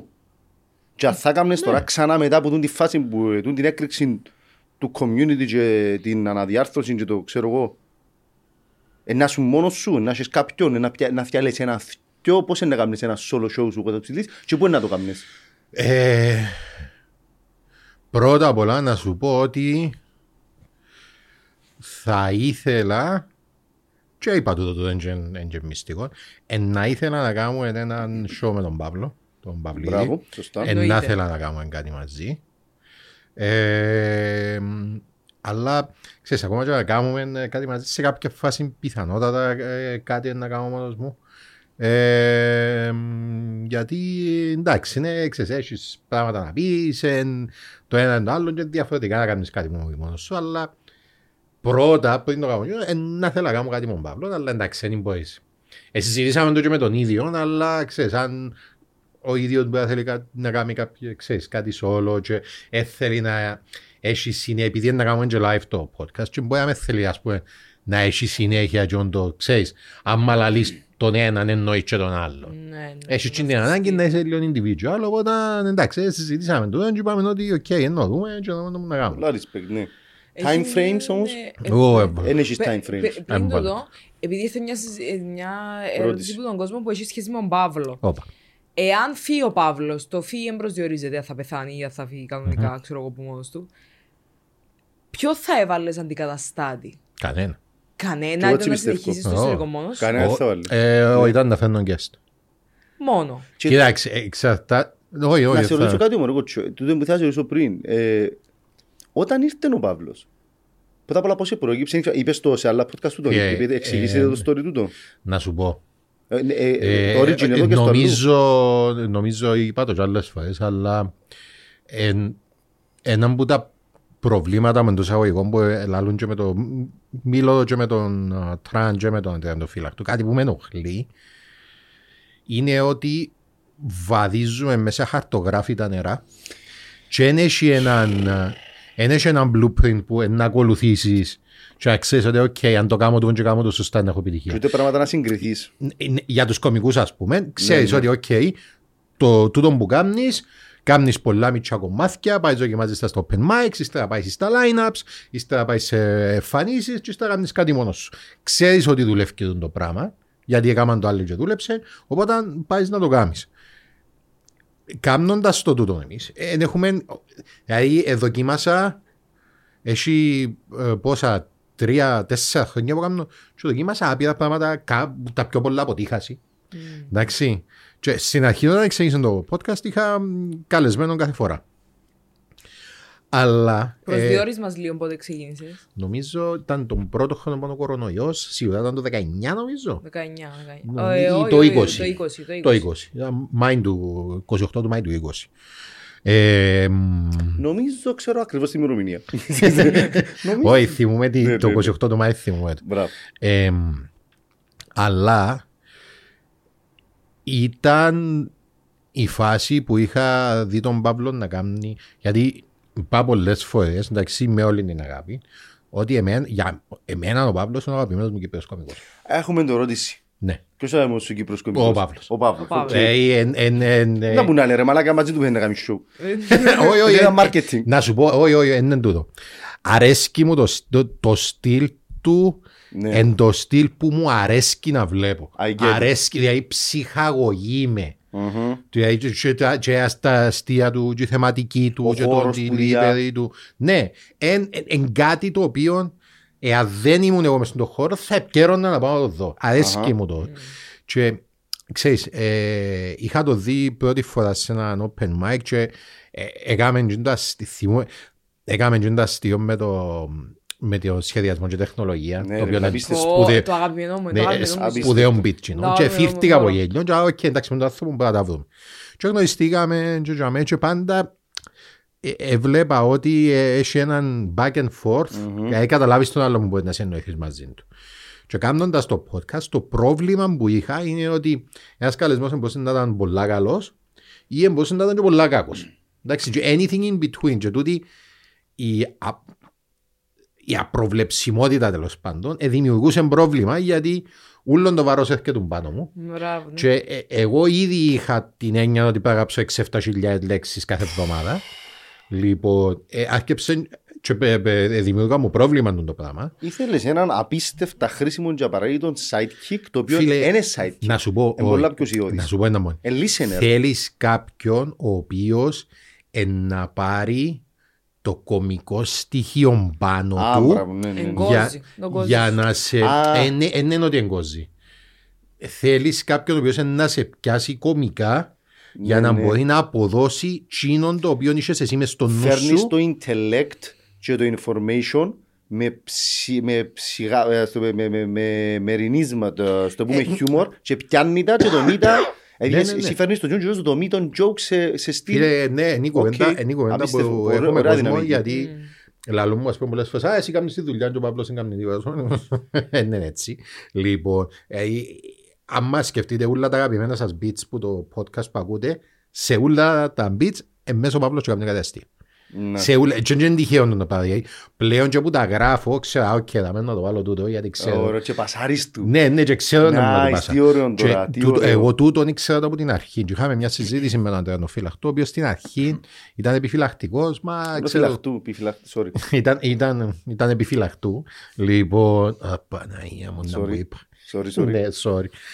Δεν έχει σημασία. Εγώ να πω ένα πολλά μεγάλο μπράβο στην Black Lemon και στο φυλαχτού, τη δουλειά που κάνουν τώρα τελευταία με τα τρέιλερ. Είδα σήμερα το τρέιλερ του Ζαχαριά και με τον Χαμπί και με τον Ζαχαρία το πώς έρχονται και στηρίζουν τώρα και ευκάλλουν την εικόνα των comedians, φίλε, πολλά ωραία δουλειά. Και μόσο comedy κάνουν πολλά ωραία δουλειά. Φίλε, κοιτάξτε, εντάξει, δεν θέλω να μιλήσω επειδή είμαι με τον κύκλο και κάνει πόσα καλά τους που πεζεύγγες. Λοιπόν, πράγμα σου, τι και λένε. Λοιπόν, ναι, και ήταν λίγο επιφυλακτικός γιατί λες, ναι, μα φέρνει ας πούμε κάποιου είδους έχει διαφορά που το ένας στο άλλο και είναι καλά να έχεις την ποικιλία. Εγώ έξερα ότι ο Παύλος κάνει το πράγμα και είχα το φέρει για έναν επεισόδιο χωρίς να του πω ότι τον έθελα για ότι τον προόριζα. Τέσταρες τον δηλαδή. Τον έτεσταρ. Μωρή πουτάνα. Εγώ ήμουν σίγουρος που την αρχή ότι κάνει το πράγμα. Το πρόβλημα του είναι ότι αν κάτι δεν μπορεί να το κάνει τέλεια, δεν θα πάει το κάνει. Είναι τούτη η πελάρα του. Και ας πούμε πόσες φορές να το έχουν πάρει. Και ξεκινά κανένας και κάνει κάτι τέλειο. Ξεκινάς, κάνεις ένα εκατομμύριο λάθη, μαθαίνεις και πάει παρακάτω. Εκάμαμε έναν επεισόδιο και δεν του πολύ άρεσε το τούτο. Εντάξει, οκ. Δεν του πολύ άρεσε η φάση, μεν το πιέσεις. Αλλά έξερα ότι το πράγμα δουλεύει. Οπότε ύστερα, μα δεις και κάποια επεισόδια, ευκάλα κάθε εβδομάδα επεισόδιο και στη μεταξύ εβδομάδα έκαναμε ένα επεισόδιο με τον Παύλο. Φέρα τον, ας πούμε, ασύν πέρμανε. Φίλε, μα επειδή έξερα το πράγμα. Και άμα ήρθαν και έκαναμε ξεσταξιχωριστά τα επεισόδια, γιατί έρχεσαι, ας πούμε, host, co-host και για το επεισόδιο και στο εντάξει, οκ. Αμά είδε ότι μπορεί ο Κάμι, είστε μέσα και είμαστε δαμέ. Εντός πλέον, να σου πω, ναι, κοίταξε, με λέτε, μάνα μου, έξερα ότι το podcast χρειάζεται τον Παύλο για να γίνει καλύτερο, έξερα τον Παύλο. Και όλοι, ας πούμε, τώρα, ξέρεις, δεν μπορούν να σκεφτούν το podcast χωρίς τον Παύλο.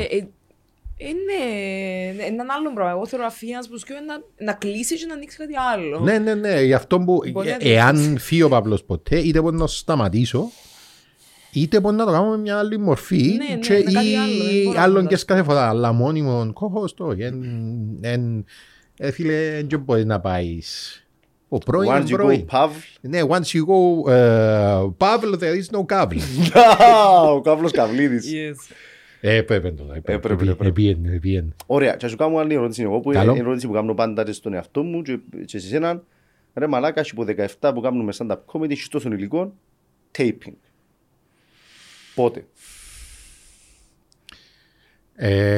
Αν μας ο Ανδρέας Πλάσ και Ριάκου τώρα τραβά τα μαλλιά του και από το εμείνα.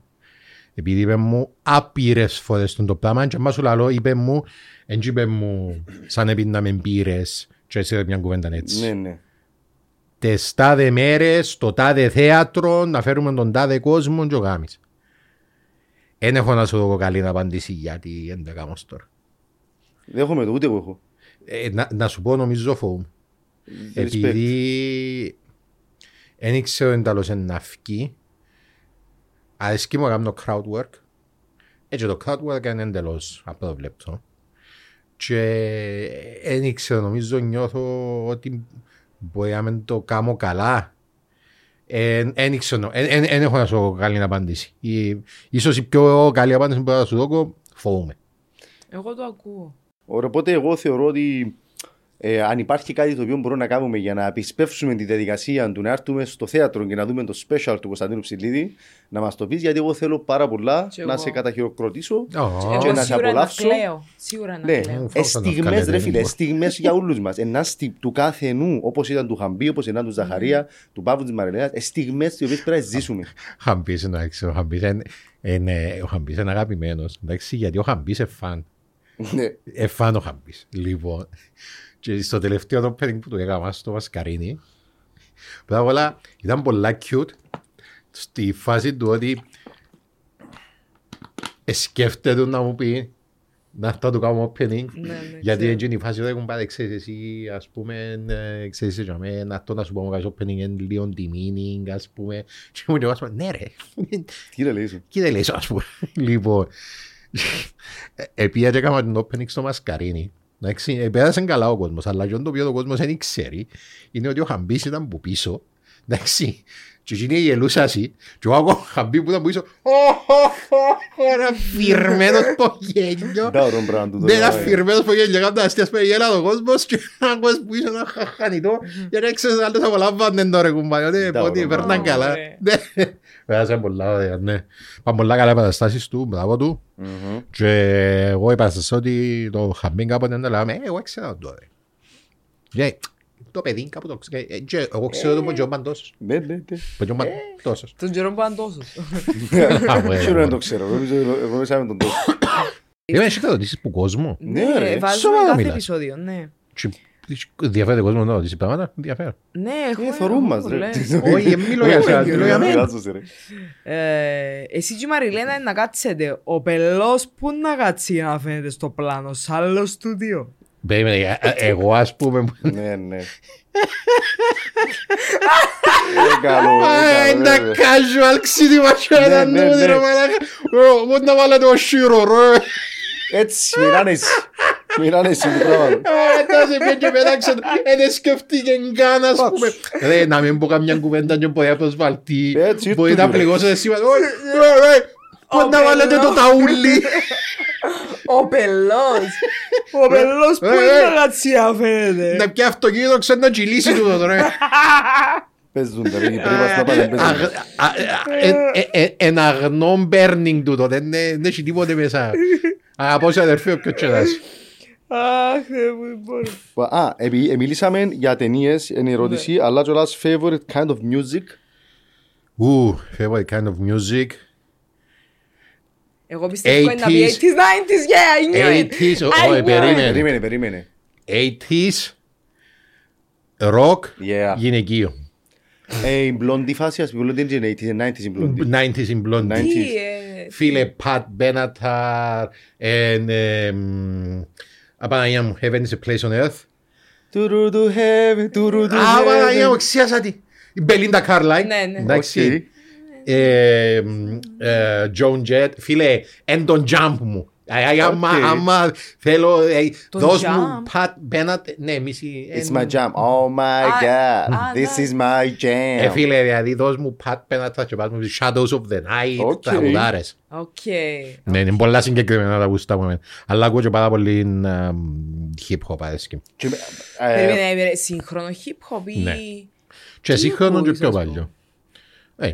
Οτιδήποτε ευκάλλιο έμεινε, ας πούμε. Μα εγώ έμεινε με μπεζέτε. Gangsta rap, Dr. Dre και Τζιουν Σουλούς. Ναι, ναι, εντάξει, γνωστά. Κοίταξε, επειδή εμένα αρέσκει μου η στιχουργία. Ναι. Εντάξει, παστόν έμεινε, μην παίρνει κανένας παστό πράγμα.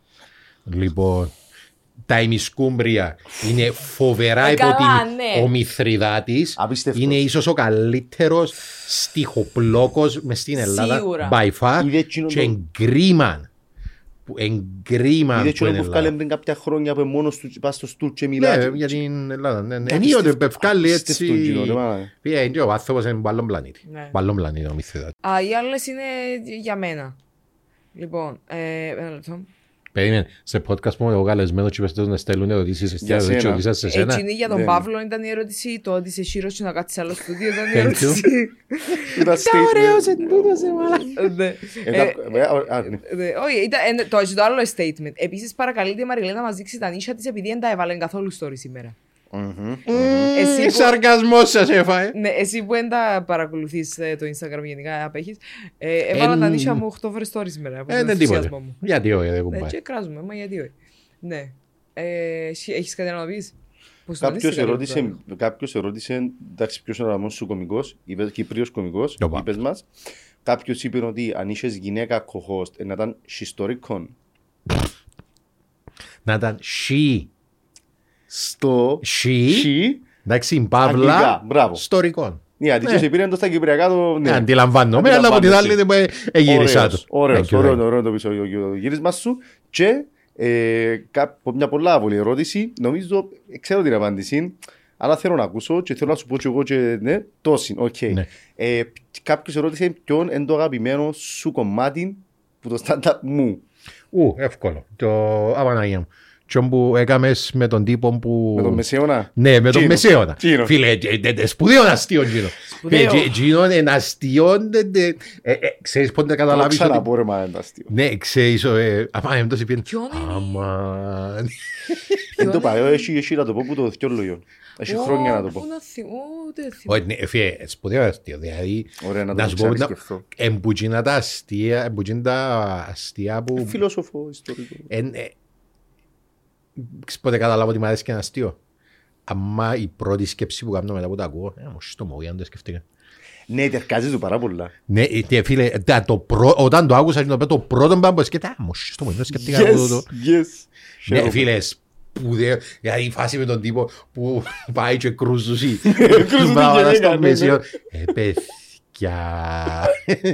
Αντροπή ρε παιδιά. Ωραία, οκ, εντάξει. Μου στείλωσε τον πουνάρι. Το ξαναφέρεις. Κοίταξε, επαθά το εγώ που ξέρω αστεία. Όταν ξεκίνησα έκανα έναν αστείο πάρα πολλά. Ας πέντε το Oh My God. Το Oh My God Vizha έκανα το πάρα πολλά.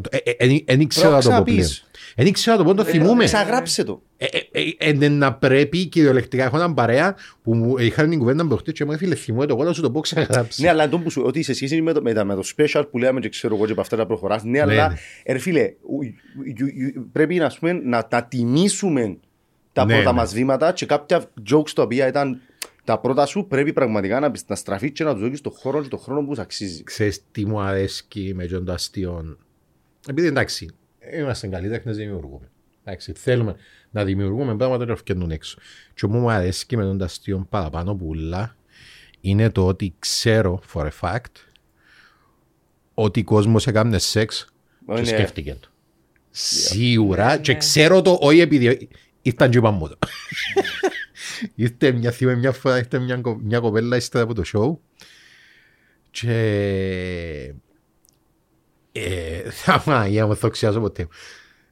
Θυμώ ότι ήρθαν και μου και αρέσκε μας πάρα πολλά και ήρθαν την προηγούμενη εβδομάδα και μετά που πήγαμε σπίτι πήγα να κάνω σεξ με φίλο μου και βγάλει το σουτιέ μου και σύντομα είπαμε και ήρθε μαζί το Oh My God Vizha και ήρθαν μου γένιο. Τελείω, είσαι part of a... Ναι, το γεγονός ότι με σκεφτέτουν κάποιος την ώρα που έκανε σεξ. Εντάξει, αφού έτσι που το πάστε, το πάστε Oh My God Vizha. Είναι repeatable, απίστευτο soundbite. Σου κάμνεις το και γίνισκεται soundbite. Ήταν το πρώτο αστείο που έγραψα και έγραψα στα αγγλικά. Πήγα τα αγγλικά το πρώτο που έκανα.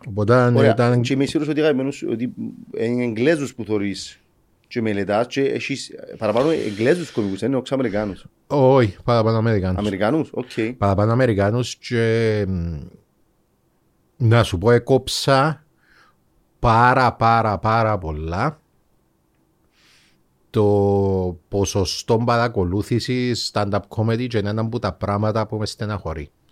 Επειδή δεν θέλω να κλέψω αστείων κατά λάθος. I get what you're saying. Γιατί έτυχε μου με τον Λούι, τον Πατσαλίδη. Έναν κομμάτι ενός αστείου που έκανα τέλεια στην αρχή.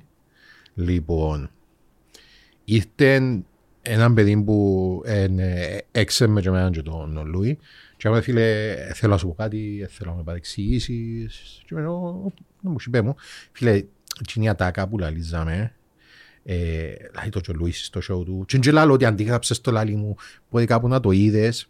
Και συνειδητοποίησα ότι η σκέψη original που ενόμιζα ότι είχα, ήταν ατάκα που είχα ακούσει επειδή έχει χρόνια που το κάνει ο Λουίς και επειδή να βλέπα τον, ας πούμε, τον Τζον Παξηγίνα. Αλλά βλέπεις Λουί.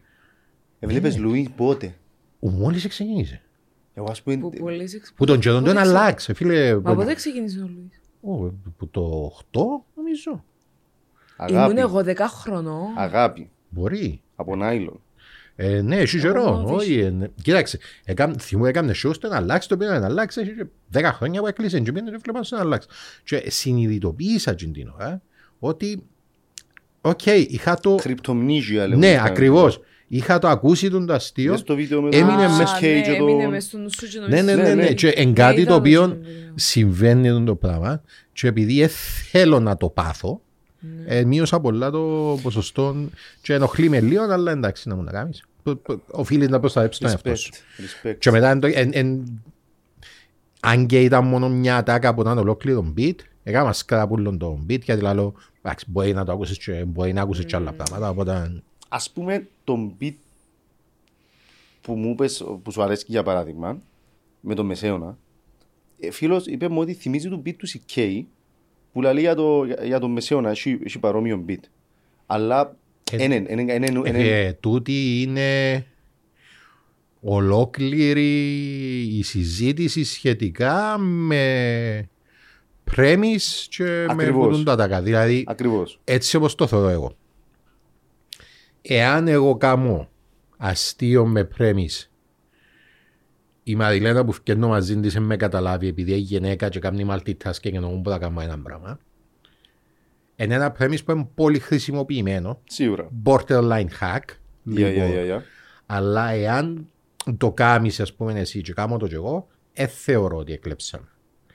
Τώρα, εάν είναι έτοιμα που τρώμε. Σαν πω και πήγαμε από τον μπουφέ της κομμωδίας και πιάσαμε ναι. Μόνοι. Εάν όμως τώρα κάνω ένα αστείο με εμένα και τη Μαριλένα μου είμαστε ζευκάρι γιατί πήγαμε στο περίπτερο και η Μαριλένα πιάσε μια σοκολάτα και κάμεις ας πούμε σε αστείο ότι επειδή με φίλης σου στο περίπτερο και η Γινέ πιάσε μια σοκολάτα. Είναι όβιος κι αμέ. Είναι να μπουν το ότι εκλεύκες. Ξέρεις ποιος ήταν πολλά μεγάλος κλέφτης αστείων. Ο Ρόμπιν Γουίλιαμς. Ναι. Που ήταν διαβόητος για τον το πράγμα. Πήγαινε στα παραστάσεις, στα open mics, αλλά εν τα έκαμνε αυτολεξί. Έπιανε τα. Ο αγαπημένος μου ηθοποιός, ο Ρόμπιν Γουίλιαμς, και είναι ο καλύτερος ηθοποιός που πέρασε ποτέ από τον κόσμο, ever. Εν έχεις συζήτηση. Ο ηθοποιός που νομίζεις ότι είναι καλύτερος, έχεις λάθος. Έτσι που βλέπεις. Λοιπόν, η λάλος είναι objectively. Αλλά έκαναν το πράγμα και έπιαναν τα αστεία και λένε τα μοδικών του τον τρόπο και όσες φορές έπιεν κάποιος και έκαμε θέμα, πλήρωσαν τον. Τιμίως το ακούω. Παράδειγμα, ναι. Μπράβο. Πλήρωσαν τον γιατί ας πούμε και εντάξει, αλλά έκαναν το πολλά συχνά. Ήσουν και κομικούς οι οποίοι είδα συνέντευξεις που έλεγαν ότι άμα εξέδασαν ότι ήταν ο Ρόμπιν Γουίλιαμς μέσα στο ακροατήριο να έφτιαναν πάλι. Φίλε, ήταν κάτι περίεργο. Φίλε, φανταστείτε να φτάσουμε ποτέ το πώς εξελίχθηκε το stand-up στο εξωτερικό. Αυτός, έλα Γιώργο, 50 ευρώ. Και το πώς μπορεί να πάει. Εμείς, ας πούμε, είμαστε τέγια παρθένοι. Είσαι νηπιακός. Νηπιακό. Δεν έχουμε ιδέα που μπορεί να πάει. Δεν έχουμε ιδέα ούτε τις ομορφιές, ούτε τις ασχήμιες. Ξέρουμε που μπορεί να πάει. Ξέρουμε που μπορεί να πάει.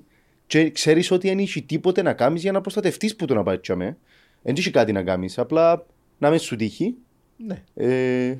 Εάν εμένα τούτον που είχε γίνει τέλεια στις αρχές ευτυχώς έτυχαινε μόνο τώρα θα μπορούσε κάποιος να βάλει τα θκιόταν που είχε ένα δίπλα πει παιδιά δεν ήταν που έκαμε και εσύ να πάει σε αδίκαστος ας πούμε επειδή είπας σου η πρόθεση είναι όλα τα λεφτά και να πάει σε αδίκαστος εσύ επειδή απλά είχες κάτι μες στο νους σου και νομίζεις ότι δεν ρωτήσεις άλλη ιδέα. Έχουμε μια ερώτηση.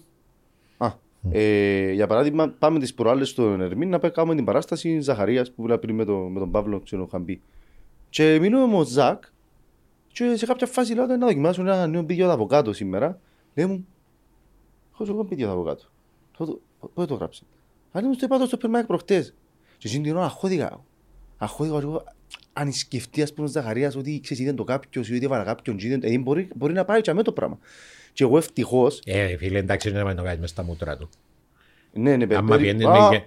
Έχει κάποιον που να τα σου πει, φίλε, σκέφτηκα αν τον πει και έναν δικό σου το κλέψω, είπε στα μούτρα του. Μισό ότι κάποιος είναι να κάνει κάποτε το πράγμα. Έτσι πάει με τη γυναίκα του άλλου, και πιάνει τον τηλέφωνο του να μπει μαζί της. Το τσο μου, όχι που το κάνουν. Έτυχε με γυναίκα και να μιλά. Έτυχε μας. Έτυχε μου να μην κάνει και μιλάμε τον boyfriend της σαν είμαστε αντίθετοι στο κρεβάτι. Ξέρεις κάτι, λάθος παράδειγμα χρησιμοποίησα. It's on me. Λάθος αναλογία. Λοιπόν, και λέω του, και εγώ, και είπαμε το ένας του άλλου, εντάξει, είπαμε το ένας το beat του άλλου, είπα το ότι εγώ σκέφτηκα το στο πάρτι του Πουλίτα, ήταν η ευθεία του Πουλίτα, και όντως ανακαλύψαμε το και λέαμε το. Να ζήσεις Αλέξη. Να ζήσει ο Αλέξαν πολλά ώρα, τον πέφτει πάρτι του πέρασαν πάρα πολλά ωραία. Με κάλεσες. Ήταν surprise, είναι η γενέκα του γονείς. Η γενέκα του Αλέξη με κάλεσες. Next time να έρθει και να παίξεις μουσική, είναι της rock και ξέρω εγώ. Και καλέσαμε στο πάρτι άλλου. Και ανταλλάξαμε το κοινό, είπαμε ο ένας στον beat του άλλου. Και συμφωνήσαμε ότι είναι εντάξει, ότι φίλε, είναι το ίδιο concept, αλλά κάνουμε το με άλλες λέξεις και με άλλον τρόπο και αλλού το παίρνει ο καθένας. Cool. Okay. Σαν professional, ξέρω εγώ. Είπα το, και έρχεται κάποιος, το κοινό που μιλούμε μετά, και είπε μου τον beat, και είχε τη δομή του Ζαχαρία. Όχι τη δική μου. Δηλαδή, άκουσε το που μένα και έμεινε του, επειδή να το αναπαράξει και είπε το πώς το λένε ο Ζακ. Ναι, και όμως κάπως του το δείχνει ότι η δομή του Ζακ είναι καλύτερη. Ίσως. Ναι. Ίσως απέναντι να σκεφτείς το. Ναι, έκαμε με. Αλλά δεν τα χταίει. Γιατί ο Σερβέρ λέει: εγώ του έγραψα, του είναι ένα λόγο. Εγώ ξεκίνησα το με άλλον τρόπο. Εγώ πήρα το παλιό. Κατάλαβες. Δηλαδή, δεν ξέρω το δικό μου είναι καλό. Έφκανε τζινό γέλιο. Αλλά στην προσπάθεια του το κοινό να αναπαράξει το τι άκουσε, επίεσε τη δομή του Ζακ. Αλλά εγώ ξέρω γενικά ότι η δομή, ας πούμε, γενικά του Ζακ είναι η πιο απλή, απλοϊκή. Αλλά στα σημεία του έτσι πρέπει να είναι στο stand-up, εύκολη να την ακολουθήσεις, λέξη, μπαμ, δηλαδή τώρα που θέλουμε το Ζαχαρία. Ξέρεις να μπώνει, ο Ζαχαρίας είναι μακράν, ο καλύτερος στο physical comedy. Δηλαδή, εμείς μπορεί να χρησιμοποιούμε τις φωνές μας και λίγο κανένα body language μέσα, ο Ζαχαρίας χρησιμοποιεί ούλον το πακέτο.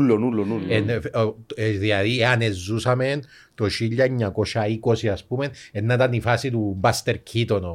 Παίζει ολόκληρος. Να ήταν ο χοντρός και λιγνός, ας πούμε. Εγγύνον το slapstick και βάλει τον πάρα πολλά μέσα. Το ότι είναι εξαιρετικά καλός στο physical comedy. Δηλαδή, ξέρει, ας πούμε, ξέρει το να δουλέψει και μπορεί να το κάνει, να σου πω, μεγάλη, πολλά σπουδαίο πράγμα να κατάφερες να έβρεις σε εκείνον το οποίο είσαι καλός και να ξέρεις τι μπορείς να χρησιμοποιήσεις που έχεις για να φτάσεις στο σημείο που θέλεις. Δηλαδή, εγώ που βλέπω τον εαυτό μου ως ηθοποιό, θεωρώ ότι ακόμα να αποκωδικοποιήσω πραγματικά τον κώδικα Da Vinci. Ναι, το σκηνικό μου κώδικα στην κομμωδία. Και εγώ δοκιμάζω ύφη, δοκιμάζω πράγματα. Δηλαδή προσεγγίζω σαν ηθοποιός, ακόμα και στάνταρ, αλλάζω από αυτά, δοκιμάζω ατσίνα. Ενώ ο Ζάκ ήρθε, ήβρεν το υλικό του, ήβρεν το, έκαμε τον που λαείς εσύ και χτυπά το πλέον. Ναι, μα νομίζω είναι κάτι που βάλει πάρα πολλά μέσα, είναι και τότε είναι ειλικρινής. Ναι. Ενώ είναι ειλικρινής μες στην κομμωδία του, δηλαδή, και να σου πω, αρέσκουν μου τα θκιωτάκα, αρέσκουν μου εκείνοι οι οποίοι μιλούν για πράγματα που μες στη ζωή τους, αρέσκουν μου και εκείνοι οι οποίοι υιοθετούν τέλεια abstract ιδέες, δεν μου αρέσκουν εκείνοι οι οποίοι θα έπρεπε να μιλούν για πράγματα για τη ζωή τους και προσπαθούν, ας πούμε, να κάνουν κάτι άλλο. Ναι. Έτσι σε Κίνα και μιλάς για τούτα. Ναι, ας πούμε, ναι. Και νομίζω η ειλικρίνεια έχει πολλά να κάνει με τον το πράγμα και νομίζω, ξέρεις, αν δεν έχει κάποιον τρόπο να το καταλαβαίνει ο κόσμος, νομίζω ότι εάν είσαι ανηλικρινής πάνω στη σκηνή, ο κόσμος καταλαβαίνει το. Νοίδουν το πράγμα. Ο κόσμος κάνει το πήγα από το πράγμα αμέσως και τιμωρείσαι για τον το πράγμα. Δηλαδή, όποιος και να είσαι, ασχέτως του ίνταλος εκφράζεις την κομμωδία σου, αν δεν είσαι ειλικρινής, νομίζω καταλάβει το κόσμο. Και ανηλικρίνεια μπορεί και να είναι πολλά πράγματα που είναι ανηλικρίνεια. Πολλά πράγματα που μπορεί να σε φέρουν σε έναν ανηλικρινές στάδιο πάνω στη σκηνή. Πέμαστε. Εγώ γίνομαι που λαλώ, ας πούμε, με κάποιους που μιλώ, που έκαναν open mic τώρα και βοηθώ τους λίγο, ξέρω εγώ. Λέω τους και προσπαθούν να γράψουν 100% πέναν αλήθεια. Και άλλος τους, μα είναι γίνανε έτσι πράγματα. Τι λαλεί. Ότι, δηλαδή, εγώ θεωρώ ότι και να μην ισχύει, να μην είναι από τον κοινό που λέεις, άμα το πιστεύεις και είναι η αλήθεια σου, είναι να περάσει. Ναι. Είναι να περάσει κάτω. Δεν χρειάζεται να ευσταθεί 100%. Απλά να έχει μια αληθοφανή βάση μέσα σου. Έχει πολλά σπουδαίους νοκομικούς που φκένουν τώρα. Δηλαδή, ο Βασίλης ο Παναγιώτου έκαμε προχτές ένα αστείο και έφυγε με από γέλιο. Έθα από τον πίτ του φυσικά. Ενώ ο Χριστόδουλος επίσης είναι πολλά αστείος. Ο Παύλος ο Λεπτός άσκει το στυλ του. Ευκαινούν οι πρώτοι deadpan comedians. Ναι. Deadpan. τον deadpan comedy ότι δηλαδή εμείς είμαστε loud, είμαστε ευκαινούν γίνοι που λέουν αφού εμείς εδώ κάνουμε γίνον και πιστεύω είναι διαλεκτική σχέση. Ο Κώστας ο Μαθωμάτης νομίζω είναι πιο κοντά στο deadpan. Α, ο Κώστας προσπαθεί το κοντά του. Deadpan είναι ο Άνεκ. Ναι, ναι, απαναγία μου τόσο εξίας αν τον Άνεκ. Ο λεπτός, ναι, ο λεπτός. Ο Ελισσέος εσχετικά. Και ο Γιώργος ο Ελισσέας. Και πολλά καλό παιδάκι είναι ο Γιώργος. Ναι, ναι. Και ούλοι. Δεν γνωρίζεις ακόμα. Το Γιώργο έχει πολλά ωραία. Και έχει πολλά ωραία μπιτς. Να σου πω θυμούμε. Επειδή είχαν κερδίσει και το open mic που έκαναμε στο φεστιβάλ. Και ήμασταν πίσω στα παρασκήνια στο Ριάλτο και ήμουν αυκό και ευκήγαινε έξω και 500 πλάσματα έξω και ήταν η πρώτη μου φορά που να το κάνω το πράγμα και εγώ μαλακά εθώρουν τον ας πούμε και εγώ μαλακά ευκήγαινε ο άνθρωπος η πρώτη φορά ήταν σε ένα θέατρο γεμάτο κόσμο. Εμένα η πρώτη μου φορά ήταν σε ένα μπαρ που σε κάποια φάση κάποιος επεταχτήκε και μου «Εμίτσι ένα τραγουδίτσιο, τίποτα έξω να μάχεις έτσι συνέχεια». Ναι, ναι, ναι. Τι είναι η φάση ας πούμε. Ταξιδέψαμε λίγο τον τα χρόνια ας πούμε. Ταξιδέψαμε. Ναι, η κυπριακή κοινωνία ας πούμε έφτασε σε ένα σημείο που τώρα μπορεί άλλο να το κάνει έτσι. Ναι. Όχι, εσύ. Κέρδισε το open mic μετά από 2 μέρες. Τη μεθεπόμενη μέρα. Έπαιξε στο φεστιβάλ και μετά open mics. Open mics πάει βήμα-βήμα. Όχι, είναι ούλοι φίλε να σου πω. Ωραίοι, ωραίοι. Αρέσκει μου να πιένω στο open mics και έδωμε το διάρκεια. Αρέσκει μου να πιένω στο open mic γιατί περνώ καλά. Άποψή μου νομίζω ότι το open mic το δικό μας είναι έναν level πιο πάνω από άλλο open mics, είδα και στο εξωτερικό ας πούμε, είδα και open mics ας πούμε στο εξωτερικό και εντάξει, είχε και φάση που γιουχάραν κόσμο. Ναι, ναι, ναι. Είχε και φάση που ήταν τραγικό ας πούμε. Και ενώ εντάξει, δει μας κάνουν καλή δουλειά. Ξέρεις τι είναι να θέλω να δω? Τι? Πιο πολλές γυναίκες. Ναι. Θέλω πιο πολλές γυναίκες. Ενεργά προσπαθούμε το προσπαθάμε και βγαίνει σιγά σιγά.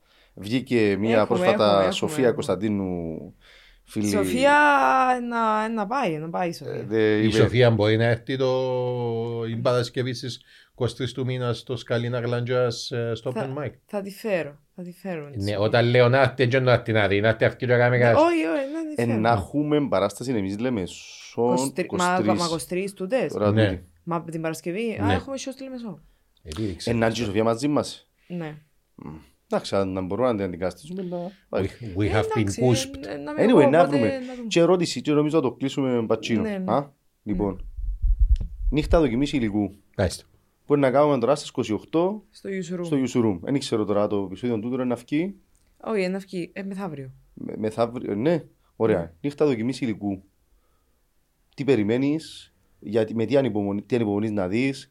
Πόσο ok είσαι με το κομμάτι που να φέρεις εσύ, πώς το νιώθεις, αχώδηκες. Και το κομμάτι, όχι. Κοίταξε,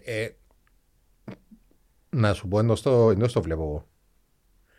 Που ένα σημείο και μετά, άμα δεν είσαι σίγουρος για τον που κάνεις, είσαι λίγο απαράδεκτος.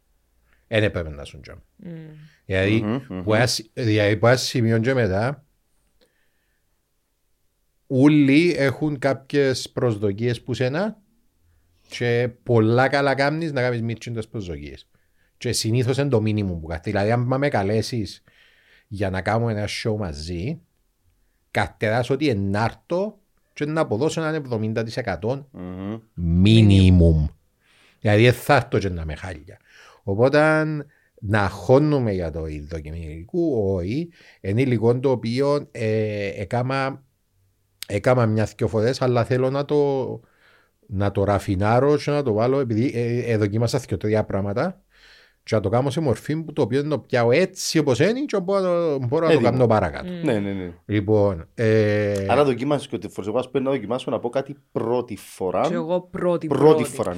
Να σου πω ένα μόνο πρόβλημα. Μπορεί να και λάθος, μπορεί να πρέπει να... Φίλε, να σου πω ένα μόνο πρόβλημα. Το πρόβλημα είναι ότι εάν καταφέρεις και πετύχεις Ρουτίν και Μπίτ που την πρώτη είσαι ο Ιουσέιν Μπολτ της κομμωδίας. Ναι, αλλά τα είχα λέμε ότι η δοκιμή υλικού το πόντερ είναι να νεγόντια. Αλλά εσύ λέεις θέλω να έρθει μέρα ακόμη μια έτοιμος. Φίλε, να σου πω, εγώ θέλω να φύγω που για μέ και να έχω έτοιμο. Οκ, κατάλαβα. Τελειωμένος. Respect. Εγώ θέλω να φύγω που για μένα. Εσύ θέλεις να κάνεις το οποίο θέλω να κάνω πριν 2 μήνες. Βάζεις οκ, να πάω το γάμο τούτο. Και άμα έντωσε να φύγει, θα δοκιμάζεις το έτσι λίγο διαφορετικά. Και λίγο έτσι. Ωραία, ναι. Θέλω να δω να μου να κάνετε οι υπόλοιποι. Σίγουρα. Σίγουρα, γιατί επειδή είμαι και φάνεο, αδέσκει μου να βλέπω. Αδέσκει με βέβαια, περνώ καλά. Ματάρι να σε κάνω να πεις γαμώ, δεν παίρνω σκεφτό. Λοιπόν, το ίδιο. Εν καλό το ότι, κοίταξε, πολλά καλό το ότι έχει open mics τώρα, έχει κόσμο στα open mics, έχει νύχτες δοκιμές υλικού, έχει line-ups, έχει επιλογές ο κόσμος, αν θέλει να δει stand-up comedy στην Κύπρο. Έχει επιλογές. Με το καλό να ξεκινήσεις το αγγλικό, με το καλό. Κάναμε ένα αγγλικό show και πράξα κάνουμε. Ναι. Άντε, σε κάποια φάση. Συνάχτου Λεμεσός μαλάκα γεμάτο κήπη. Ενώ σου πάμε Λεμεσόν. Ρώσσικαμε να πέρα το κάνουμε. Τέλειωνε ρε, πάμε Λεμεσόν να πιάμε τα ρεάκια ο Ρώσσο ρε. Τέλειωνε λοιπόν. Και με αυτά και με αυτά νομίζω να τα φύγουμε εδώ το επεισόδιο. Με την ελπίδα για τα λεφτά το Ρώσσο στο αγγλικό stand-up comedy. Φίλε, μπαίνεις μέσα και λοιπόν κοπέλια. Είπε μου ο φίλος μου Βλαδίμηρος όποιος έχει γελάσει έχει του τσάιν έτοιμο. Εντά του κάνει το τσάιν του. Με ραδιενεργά στοιχεία. Αφιστούν όλοι που το γέλιο αμέσως. Κοινότητα, θα γελούν συνέχεια. Λοιπόν, κότσο. Ευχαριστούμε που ήρθες. Εγώ ευχαριστώ, ήταν πέρασα πολλά ωραία. Αλήθεια. Ναι, και να δω πολλά χαιρετίσματα της φίλης σου με τα νύχια.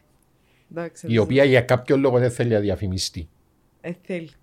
Θέλει. Είναι υποκόσμος. Οκ. Άμα για μου είπα τσούκλι. Όχι. Γιατί άλλος άξιπα πέτυχε. Ο χάμπουργκερ. Ο χάμπουργκερ σίγουρα. Ο χάμπουργκερ δεν μπορεί να πει συνήθου. Εξής. Μπορώ να την πω γεωργία. Η γεωργία, η γεωργία, ο άλλος... Βοήθα μας, εσύ κάνεις νύχτα, βοήθα μας, έχεις την εμπειρία εσύ. Κουκουβάγια επειδή δουλεύει και όλη νύχτα.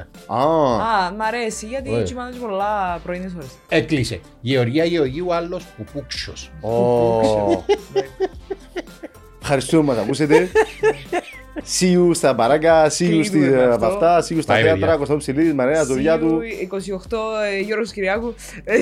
Δεν κανένας τέτοιο μήνυμα, είναι θέμα ιστικής σκητάλης. 28 Φεβρουαρίου στο Ισουρούμ. Και έρχονται πολλά άλλα. Stay tuned. Bye.